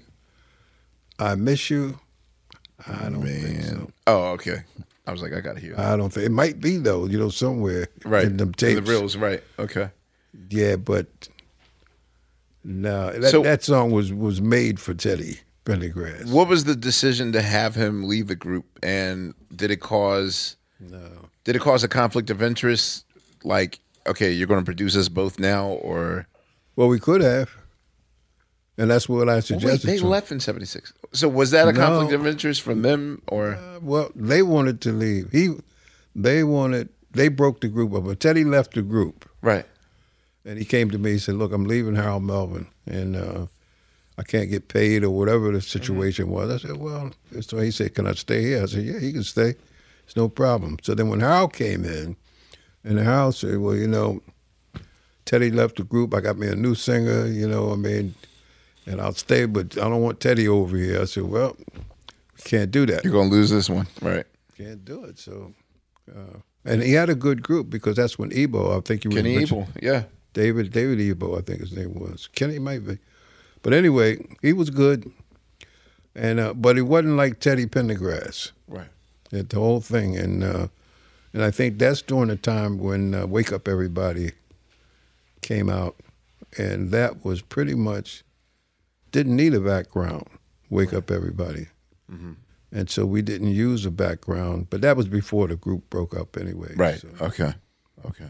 so it wasn't wasn't anything. But I loved how Harold Melvin had uh, he had a lot of talent, and uh, And he's the guy who who discovered Teddy Pendergrass. So the of the classic Philly International records, I mean, do you consider the classic logo era of Philly International? Do you consider Patti LaBelle to be the end of that sentence, or Wow, ain't that something? She's great. I'm in love again. That's a great song, by the way. Yeah. If only you knew. Um, that was like that's one of my favorite. I, my mother Love, played need, that and all want time. you. Love, need, All and want you. Yeah. Yeah. Yeah, I, I, you know, Patti LaBelle, she's a classic, Mm-hmm. you know. And uh, I mean, when you start to think of these people, you know, these are all all good friends. I try to make sure that we not only make music together, but we also respect one another. Mm-hmm. And uh, and Patti, I've been knowing Patti since we were teenagers. You know, I was really glad to be able to work with her, and and really glad to get the hits that we got with her. We got some stuff on her and right now in the can that I want to get it out. So we're gonna start trying to put some of this stuff out. I want to know what's in the can? Yeah, Yeah. please. Uh, you want to? You do? I want to know what's in the can. Yeah, I want to know what's in the can. Yeah. Well, you so, go up if- there with are you one day. able to pick of of your entire? Oh, Did you hear that invite? yeah. I was like, you wait, missed it. You know, I- Yeah. You, you lose. I heard it, but I didn't absorb it. Yeah. We'll talk about that. Yeah. Okay. Of of of your entire canon, what do you, what do you feel? What is the most special to you? The most sentimental? Your your baby, your, your the song that you've written. Can you say that? Wow, there's quite a few of them. All right, Yeah, I'll give uh, you three. give me What are you? What are your three? Well, let's go with um. Let's go with family reunion. That's a good one. Okay. You feel a certain you, you that feel a certain way when you when you hear that song. When you know when what I those opening notes come in, like it's just warmth all over. yeah, it's great. Yeah, that's that's um, I love that record. yeah, that's like The potato salad. yeah, it's good for you. Women, Cousin they're Pete. in the kitchen. Oh, oh, really? Yes. Oh, I forgot. It's a real picture. Yeah, that's nice. And um, For 1976. what else you got? I think, uh, well, this well, for the love of money, of course. You know that that just. That's You so- doing your top earners over there. hey, hey, look, the last hey, one for hey, the check this out. On this album here, here's a song that we did. It's called "This Air I Breathe." Now, this was before all the pollution and all that. Ecology. Right. This air I breathe, it says, "Don't belong to me." I breathe it in, I take it in, and I breathe it out. It just won't stay in my mouth. That's the lyrics on it. Yeah. Wow. Don't call me brother. That's a good one. People. I love that song. That's a good one. It's the truth. That though. is my favorite song. That's the original player hater call out. Yeah. Can I ask a, a question? Yes. I'm noticing in, in some of the songwriting credits, sometimes it's uh, Huff Gamble, sometimes it's Gamble Huff. I, I didn't notice that.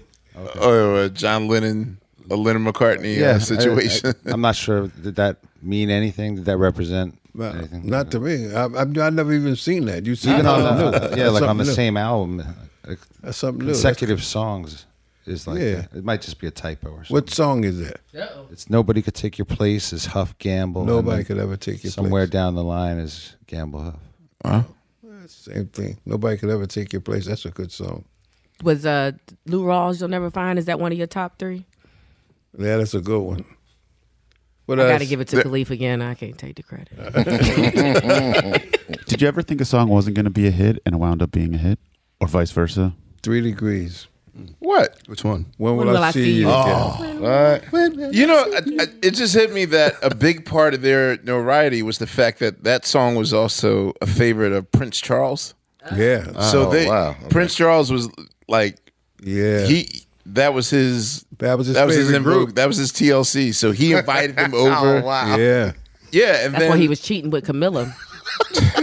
When will I see this, you this is when this is when he was a teenager. Oh, okay, okay. But so keep- but keep talking. He invited them over, He loved them. and Yeah. then like they were in the press. They're like, meet Prince Charles's favorite group, the Three Degrees, and that that's how like that that helped them a lot. Like Charles was the Drake of his day.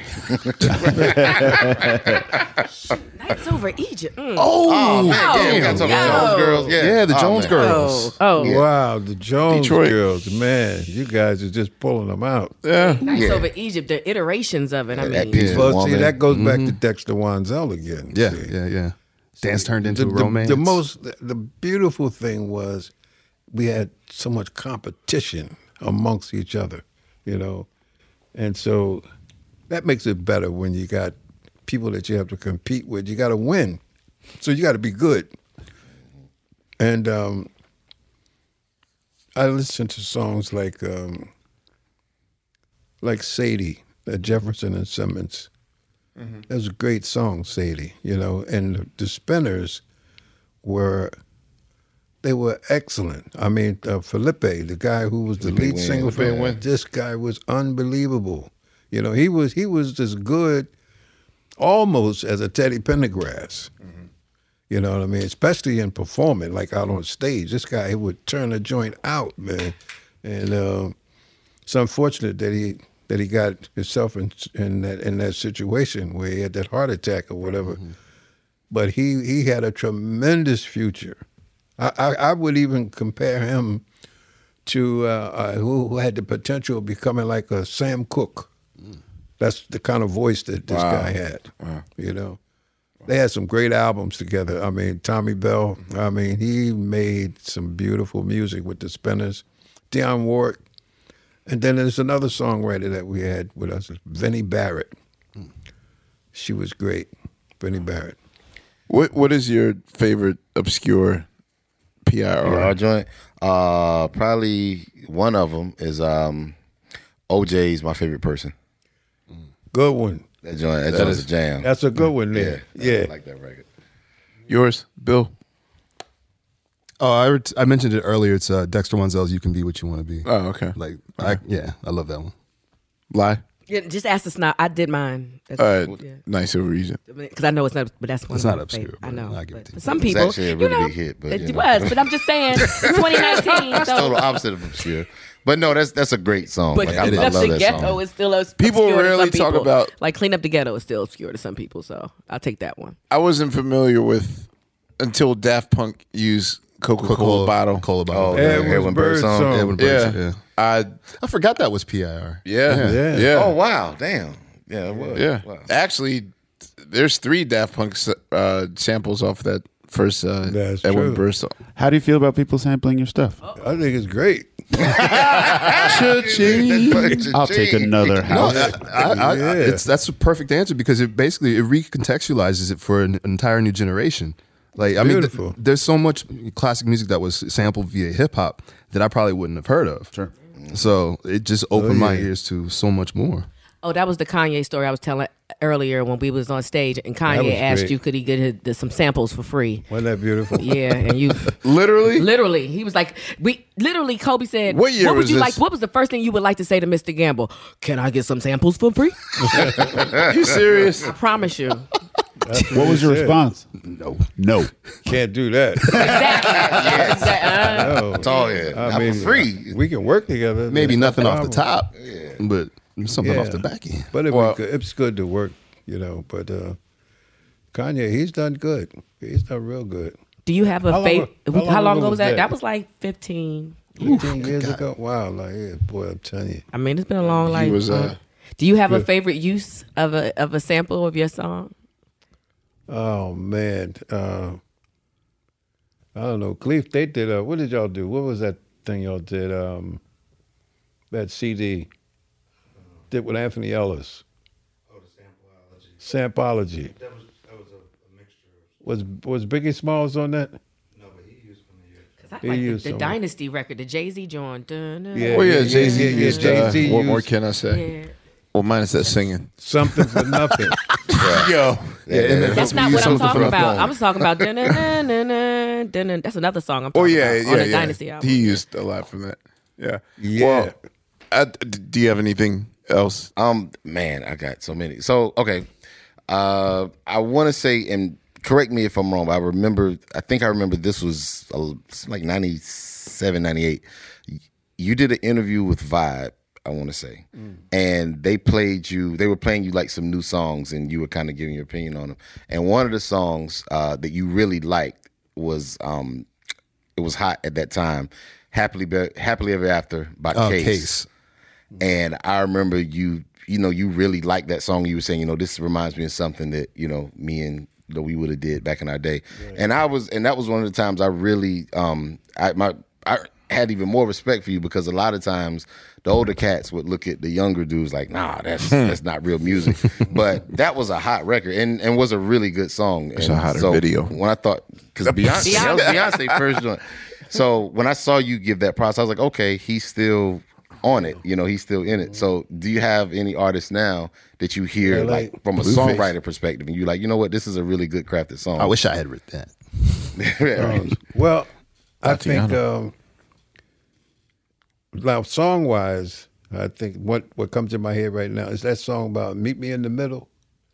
The pop song. Why don't you just Yeah. meet me in the me in the middle? middle. Meet me in the Uh, I love y'all right now. Zedd and and um, Maren Morris. Because right now, y'all I don't know hear it it. in the Uber. I feel, I feel so important right now. I It's know on commercials and stuff. Yeah, it's like a really popular song. I I'm- work I'm at the Tonight lost. Show, so you I'm know. still Yeah. lost. That's What- Target. Target. Baby. Yeah. Why don't you just dump me in the middle?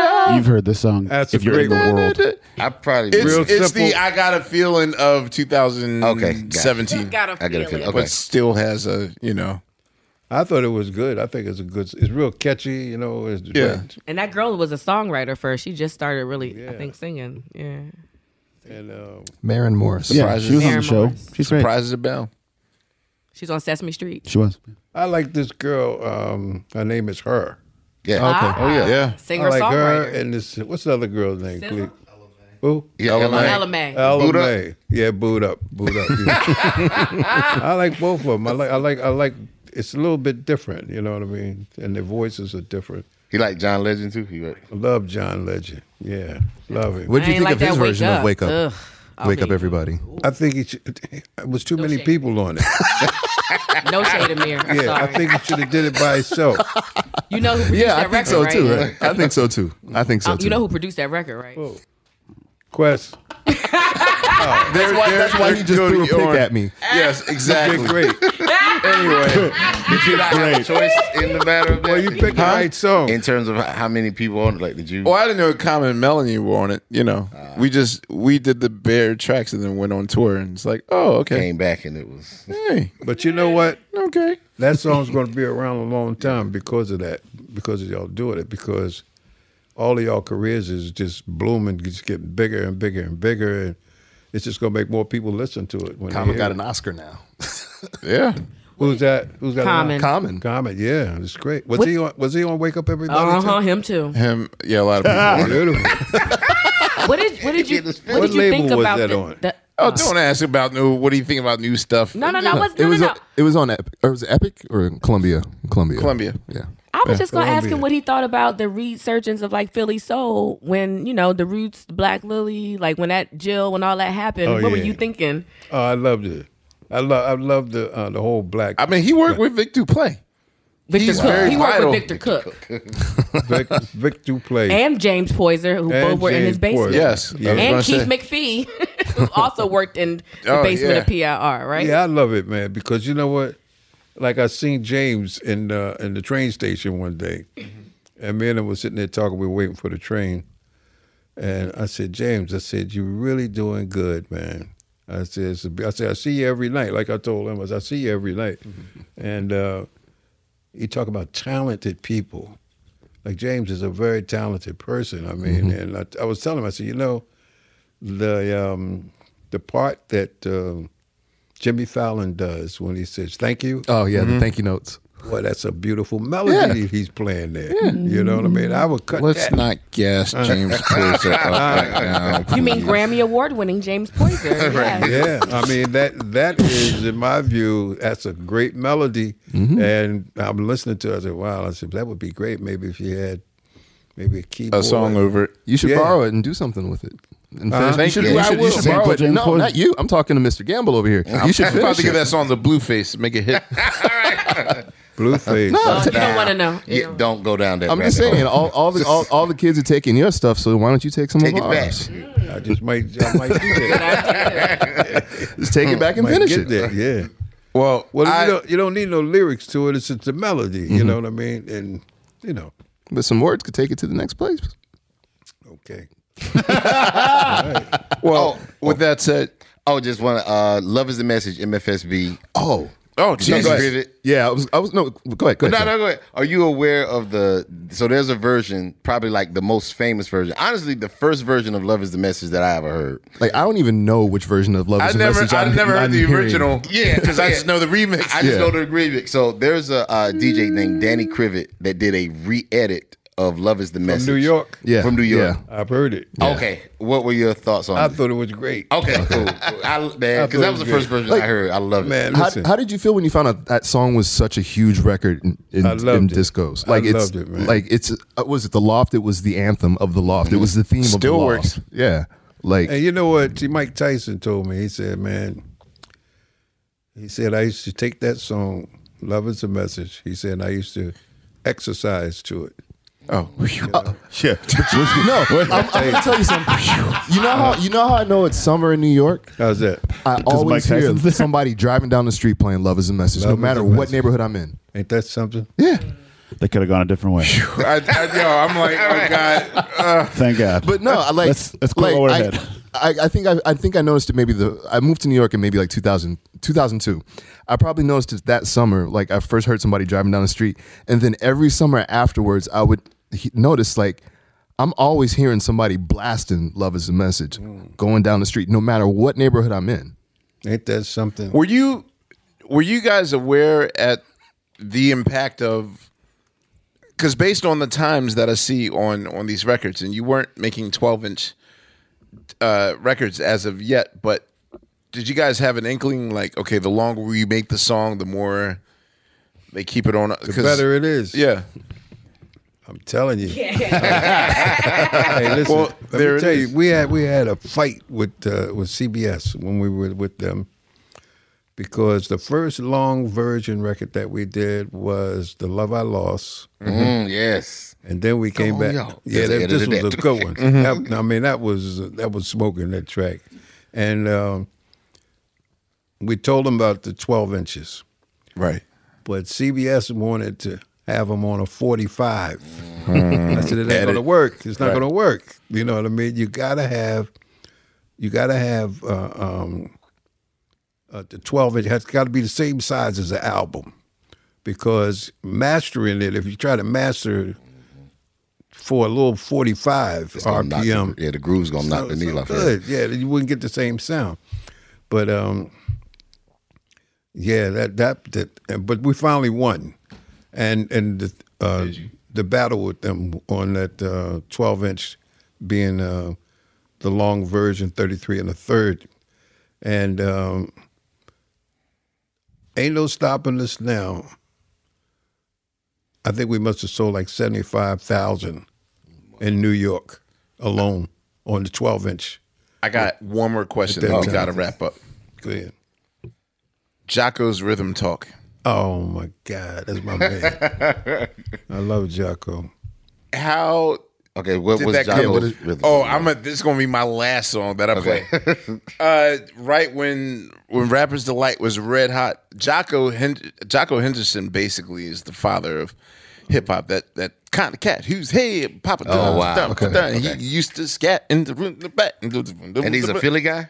Uh, he was a Philly, Philly, DJ. Philly, Philly, and New York. Yes. Yeah. So probably a month later after Rappers Delight, Rhythm Talk comes out, and at least in Philadelphia, it just dominated. Jocko used to tell me. He said, "Rap is the thing, Kenny." And he said, "I'm." I'm he said, "Let me go in the studio and give me this track." So he went in there and did that track. He did an excellent job. Over ain't no that- stopping us. Yes. I've heard Over the music. I've heard this.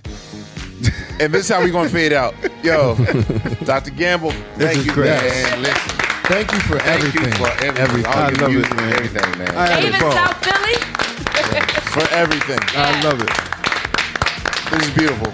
This On is behalf great. of the family, Oh, God. I ripped it. You bet on I remember this too.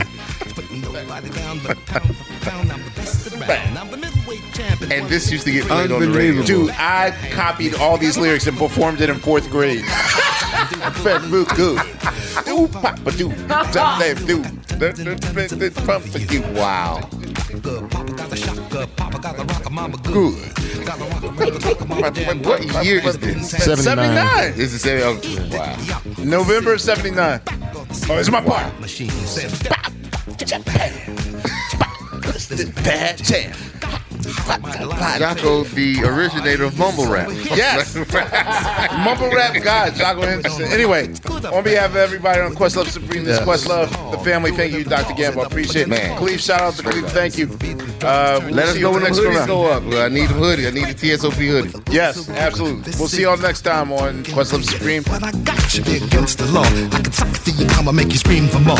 Senses rated me double X. After you, mama, your sister's legs. I make your knees freeze, back crack, liver quiver. You like it like Supreme is a production of iHeartRadio. For more podcasts from iHeartRadio, visit the iHeartRadio app, Apple Podcasts, or wherever you listen to your favorite shows. Hello, it is Ryan, and we could all use an extra bright spot in our day, couldn't we? Just to make up for things like sitting in traffic, doing the dishes, counting your steps, you know, all the mundane stuff. That is why I'm such a big fan of Chumba Casino. Chumba Casino has all your favorite social casino style games that you can play for free anytime, anywhere with daily bonuses. That should brighten your day a little. Actually, a lot. So sign up now at chumbacasino.com. That's chumbacasino.com. No purchase necessary. VGW Group. Void were prohibited by law. See terms and conditions. 18 plus. This is it. We've got an Amex Platinum Pro on our hands, ladies and gentlemen. We haven't seen anyone relax like this before in the Centurion Lounge. Is he connecting to complimentary Wi Fi? Oh my, look at that! He is! And you will not believe where he's going next. The Amex dedicated card member entrance for the win!